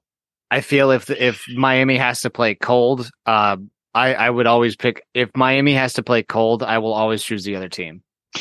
See, for me, it really depends on where they got to go. If they got to go to Kansas City, I think that's cold, but not too cold. I think got a fighting chance. If they have to go, if for some reason Buffalo Bills win out, uh, both Chiefs, that mean that would that would mean that the Bills would have to win this game. The Bills would win out the rest of the way as well. That point, they could probably qualify for the number one seed. That I would be worried about. A resurgent Bills team with a Josh Allen that's figured out whatever's wrong and solved it, and now the Dolphins have to go up to northern New York to try to win it. Then I'd be worried. Uh, To to your point, I know Kansas City can be warm-ish. Like right now, it's 39 degrees in in central Wisconsin. 39 degrees. It's not supposed to be this warm right now. Like it's supposed to be 15, 10. Last year, I had snow that was up to like the top of my tires. Uh, I've got a Jeep Renegade, 2018 Jeep Renegade. I'm looking outside right now, Mark. I uh, I see no, I see very very little snow. Um, yeah. like yeah, like I know people are like, oh, global warming's a, f- a myth. It did- blah, blah. No, global warming is here. It's not supposed to be 40 degrees right now. Like it is supposed to be 15 degrees. It, the wind is supposed to hurt my face where I am. And 110%, I'm supposed to have snow up to at least my license plate, uh, because they've plowed my driveway a few times. So like, if, if they have to go through Kansas City, I still favor Kansas City. I'm going to be a little bit more on edge if they have to play Kansas City in Kansas City, but I almost guarantee that it is going to be somebody over the Dolphins and it's going to be an, oh, an upset if they have to play cold. Why are we talking? Why did I have to bring up playoff talk? It's not playoff talk yet, Jared. It's we're getting there. We're, we're, we're I know we're, we're too getting there. excited. Well, let's get to our game of the week. Week 14 game of the week. This one is feels like a playoff game. It's got all the makings of it. Philadelphia Eagles 10 and 2 versus the Dallas Cowboys 9 and 3. This is Sunday night football. Last time these teams met, Eagles 28, Cowboys 23. This is back on November 5th, so earlier uh, last month. It's been about a month. Eagles edge the Cowboys. Uh, uh, this that was game of the week back then. Here we are again in another huge NFC game. Eagles just got spanked 42 to 19 by the 49ers. Did they bounce back in this one, or is there a chance of a mental hangover? You're you're a guy who's been pushing the 49ers. You've been a pimp for the 49ers all this year long. Yeah. You were the one saying that they were the better teams. And I was like, no, they're probably second tier. They're probably near the top. You were like, this is not only the best team in the NFC, the best team in the league. You've been a true 49, 49er defender. Uh, tell me why they, they you think that they're going to get the best of, of the Eagles in this one when all indicators point to the Eagles have, will have the emotional lift. They just came off a loss. Uh, Jalen Hurts is probably going to be trying to prove himself. Why are the 49ers going to walk away with this one? You mean why are the Cowboys going to walk away with this? Oh one? yeah, sorry, sorry. Yeah, okay. so I mean, look, all right. So the Cowboys they had they are favored by three and a half, right? The over under is fifty one point five. They Mhm. are. There's a lot of money apparently flooding into the Cowboys. You know, I'll, I guess bettors uh, feasted on the boys by one point and a point and a half, two, two and a half. Like apparently, it's just all over the board. Literally, just I guess money is flowing into Vegas out there, and it's just Vegas Cowboys fans, gamblers, like you, you remember the Cowboys. It's like they get a touch on the first play of the first off season. They're like, Oh my God, it's a touchdown. Fucking Super Bowl bound, baby. Nobody can touch us. So Cowboys fans are always going to be crazy out there in Vegas. And sometimes the Cowboys feed off of that energy. They feed off of how big they are. Now, I know the Cowboys did lose uh, a little under a good, well, a little under a month ago against the Eagles and it's notoriously hard for any team to win three times in a row. I know that the Eagles and the Cowboys are in the NFC division, which means that if they if they play if the Eagles play twice and win twice, and then the Eagles have to play the Cowboys in the offseason, it is highly unlikely that they're going to win again that offseason. So it would be nice to see the Cowboys make it one to one, which usually does happen when teams play twice in a season and that way that it is a true kind of like neutral in the offseason. So I mean, because the Cowboy fans are so much heavily heavily favoring them to win, Vegas is really kind of throwing it out there. There's going to be a gunslinger game. And we know that Dak Prescott loves to fucking gunsling when he can. That's why a lot of people think the Cowboys are going to win. Mark, I, I don't know. How do you feel about that assessment, man? Wait, I, I like the assessment. Let me make the cow- the case for the Cowboys here because I, I, I do You like think the Cowboys. Eagles or the Cowboys? No, I like the Cowboys. I like the Cowboys Okay, in this game, and I'll tell you why. Since losing to the Eagles, they've, the Cowboys have knocked off four lower tier opponents. Dak Prescott seems like he's actually coming into his own under McCarthy. Uh, th- I think this is going to decide who's going to get the first place in the NFC East. Uh, You're right. Like these teams could definitely be facing each other for a third time. You, the Cowboys got to win this one. You can't be going into to Philly where you've already lost them twice, even if they're all in both of those games are close games. I feel like Dallas needs to cash this one in, and and I think you're. I think to the to uh, uh, Derek Carr's point, he does struggle. Uh, Jalen Hurts does struggle with with defenses. There's no better, uh, more complex defense with a secondary than the Cowboys right now. Uh, they got I the the name is slipping my mind, but they got the defensive back who already has the most pick sixes. Uh, that defense has been highly productive. They're going to be able to take away things from the Eagles that I don't think other NFC teams can do the Cowboys, eh, they're hard. It's hard to make a case for them because you can just look back at their schedule. You can point to that Cardinals game. And you could be like, see, the Cowboys are the biggest paper tigers of all time. Listen to their fans. Their fans are annoying. You know, they always jump on, you know, they start screaming Super Bowl the moment they even look like they're a little bit good. These are all valid points to going against the Cowboys, but I'm just telling you, this Cowboys team feels different. And, and I know the quarter, the coach won't be there. Mike McCarthy won't be there because he had an illness, the appendectomy. It's going to be Schottenheimer running that plays. They've been very much in close contact. Mike McCarthy, the trick to a Mike McCarthy team is like, he doesn't really need to be there. I mean, there were points in that Green Bay area where he was like upstairs getting a massage, if you believe Yeah. Aaron Rodgers, like what Aaron Rodgers says, like he- his people are his people. You're going to get a Mike McCarthy team if Mike McCarthy's on operating room bleeding out or he's on the sideline coaching. No one's going to Schottenheimer's not going to be there and be like, all right, now we're going to run the air raid. It's it's going to be the same exact team because it's all based on system. I think the Cowboys eh. have more talent. I think the Cowboys are going to walk away with this one. I mean, you have you have a point, right? Mike McCarthy or no Mike McCarthy, like some people might argue, Mike McCarthy not being there is actually going to help the team. Some people are, you know, make the argument that even if Mike McCarthy isn't there, it's the same Mike McCarthy team. But here's what I do know: I do know that the Cardinals beat the Cowboys, right? I know the mm-hmm. 49ers blew the fuck out of the Cowboys, and I know that the Eagles barely beat the Cowboys last time. The thing that I have noticed is that when the Cowboys play a legitimate team the score is close. Now, one could argue that the C- the Seattle Sea Chickens are a pretty legitimate team, right? Mm-hmm. That what was the score with that one? 35 to 41, right? So you can almost argue that when they play a good team, they struggle. Why? Mike McCarthy, in my opinion, ever since they started going downhill with Green Bay, I see a lot of the same, just normal standard. I, I would call it like the uh, the Madden, the Madden auto pick, where you're like, all right, I don't really care about what plays I'm going to run. Just give me the three or four best plays that you think would work in this arena. And that is what Mike McCarthy is. He probably plays a lot of fucking Madden, and that's how he would pick his things at the last end of the game. So whether he's there or not, and with Marty Schottenheimer, nothing against that guy. He's a great, great offensive coach, right? That name is synonymous. I have heard that name come up for friggin' years. Mm-hmm. And so he, if he's running that team, he's going to do well. But here's what I don't like. Dak Prescott has been questionable this year with some of the decisions he's made, some of the games that they have lost when they are playing a very good team, like take, for instance, the 49ers. The 49ers are a powerhouse. The Eagles are a powerhouse. And when you combine that against the Cowboys, they just don't do well. Fine. They're in Texas. The Eagles don't give a shit who you are. They don't care who you are or where you are. They're going to win. That is my only one questionable thing out there is that with Schottenheimer calling the plays, he could be like when I did drill with my other drill instructor, right? My backup one. We all knew him. We all knew the cadence. We were perfect. We actually won a ribbon for being so well in the in the squadron. But when somebody decided to call different cadences, it's like, are we used to it? Are we not used to it? And that is my only fear with the Cowboys in, in this place. I mean, I, I, out of curiosity, Mark, because I just have this question here for you. I mean, Dak Prescott, yeah, fine. The guy's rising upwards. Jalen, he's getting he's getting some air under his wings, and Patty Mahomes, I mean, he's got nobody to kind of throw to.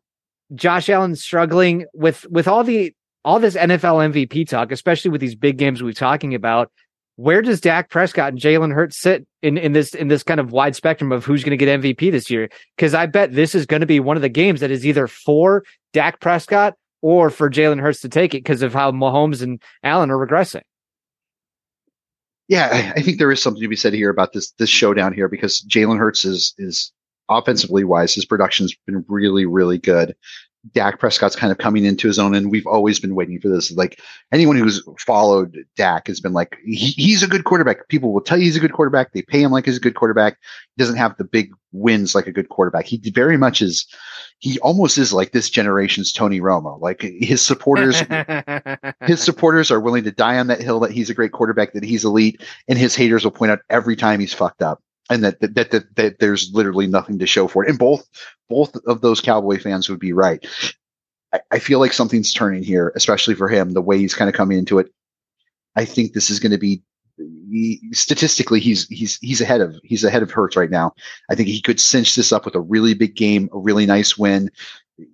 You're right though. When I look back at that schedule and I look back at all those Cowboys wins, especially the impressive wins, they're all against really bad opponents. And I don't think you're gonna you're gonna track meet the, the Philadelphia Eagles. But if you could, or you at least win a close one, gonna go a long way to, to, for legitimacy and for people to be really, to really, to say with actual confidence. How about them Cowboys? Yeah! And I will say that because I'm going 31-28 Cowboys. Give me your score and give me, give me your pick and give me your final. Okay, so I got I, I I know I was giving you all the hoopla for the Eagles. Uh, you may have wrote most of that. Uh, you may or may not have wrote most of that. So I decided to piggyback off it because you asked me politely. So I appreciate that. Um, I have to go with the Philadelphia Eagles, and I'm changing my score last minute because I'm not a believer just yet. All right. Um, I gotta have Philadelphia 35 to 29. I feel like Philly's gonna go up first. They're gonna go up quick. The Cowboys are going to make a late drive, get a two point conversion. And uh, that's how we're going to end up at 35 29. But the Eagles are going to recover like an onside kick and then just wind time out. I do not have faith in the Cowboys to beat a real good team. I do not have faith in them to keep it as close as I would like it to be. But I genuinely feel like the Cowboys, when they play somebody that is decent and that is good, they just do not perform well. And I look for the Eagles to just widen that gap a little bit more than they did last time. Ooh, we're we're going against each other in the game of the week. We're going against each other in the Broncos, Chargers, and Texans, Jets, and Jaguars, Browns. We got a lot of. There could be some movement here in our, our final rankings as we as we get closer and closer to playoff time. Uh, and this is one that I know I'll definitely be watching Sunday night football, barn burner, Eagles, Cowboys. Gotta love it. Um, as we wrap up the show, I want to mention SHIB token. So if you missed the boat on cryptocurrency, uh, or you think you missed the boat on it, you missed Bitcoin, you missed Dogecoin, you missed out on those. You think I, I can't get involved in that anymore. That all that's already done. It's not. Web 3.0 is here. Cryptocurrency is here. You can still get involved. You can still get some gains and still walk away with some positive results in your pocket. Shiba Inu token is the way to go. You can find more information about investing in Shiba Inu token at SHIB token on Twitter slash X. There you'll find links to Discord, the Telegram, everywhere else. So you can do your own research, decide for yourself about Web 3.0 and cryptocurrency and get involved. Find out more information about Shiba Inu. They'll tell you where to buy it. If you like it, they'll tell you more about it. If you dig it, do your own research. Shiba Inu token.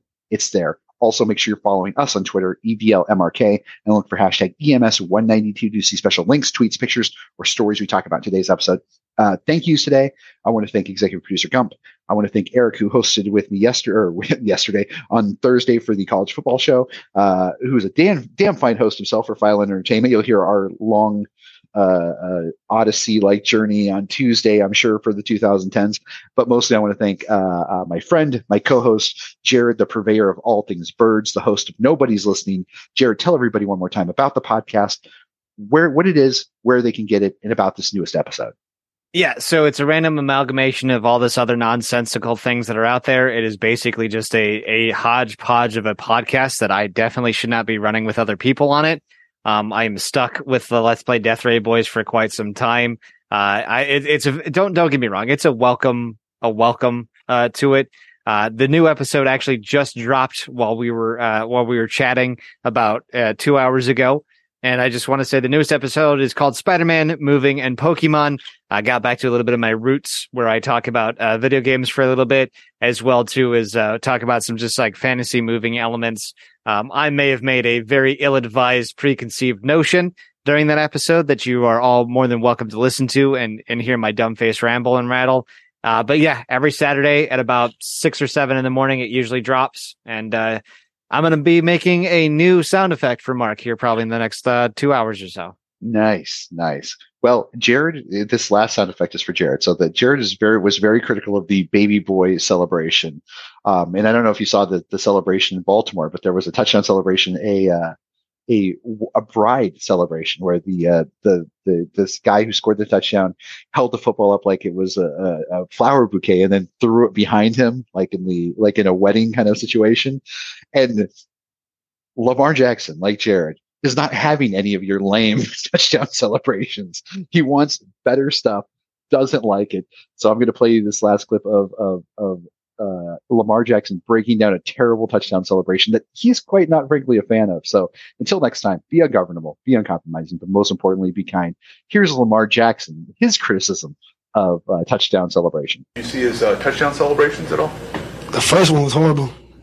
I told him I didn't know what was going on, so I was just standing there like, all right, come along with it. Yeah, when I seen what happened, I was like, yeah, that was ass. I told him, my fault, my fault. but I told him that, I'm like, that was the worst celebration I ever seen. Did you have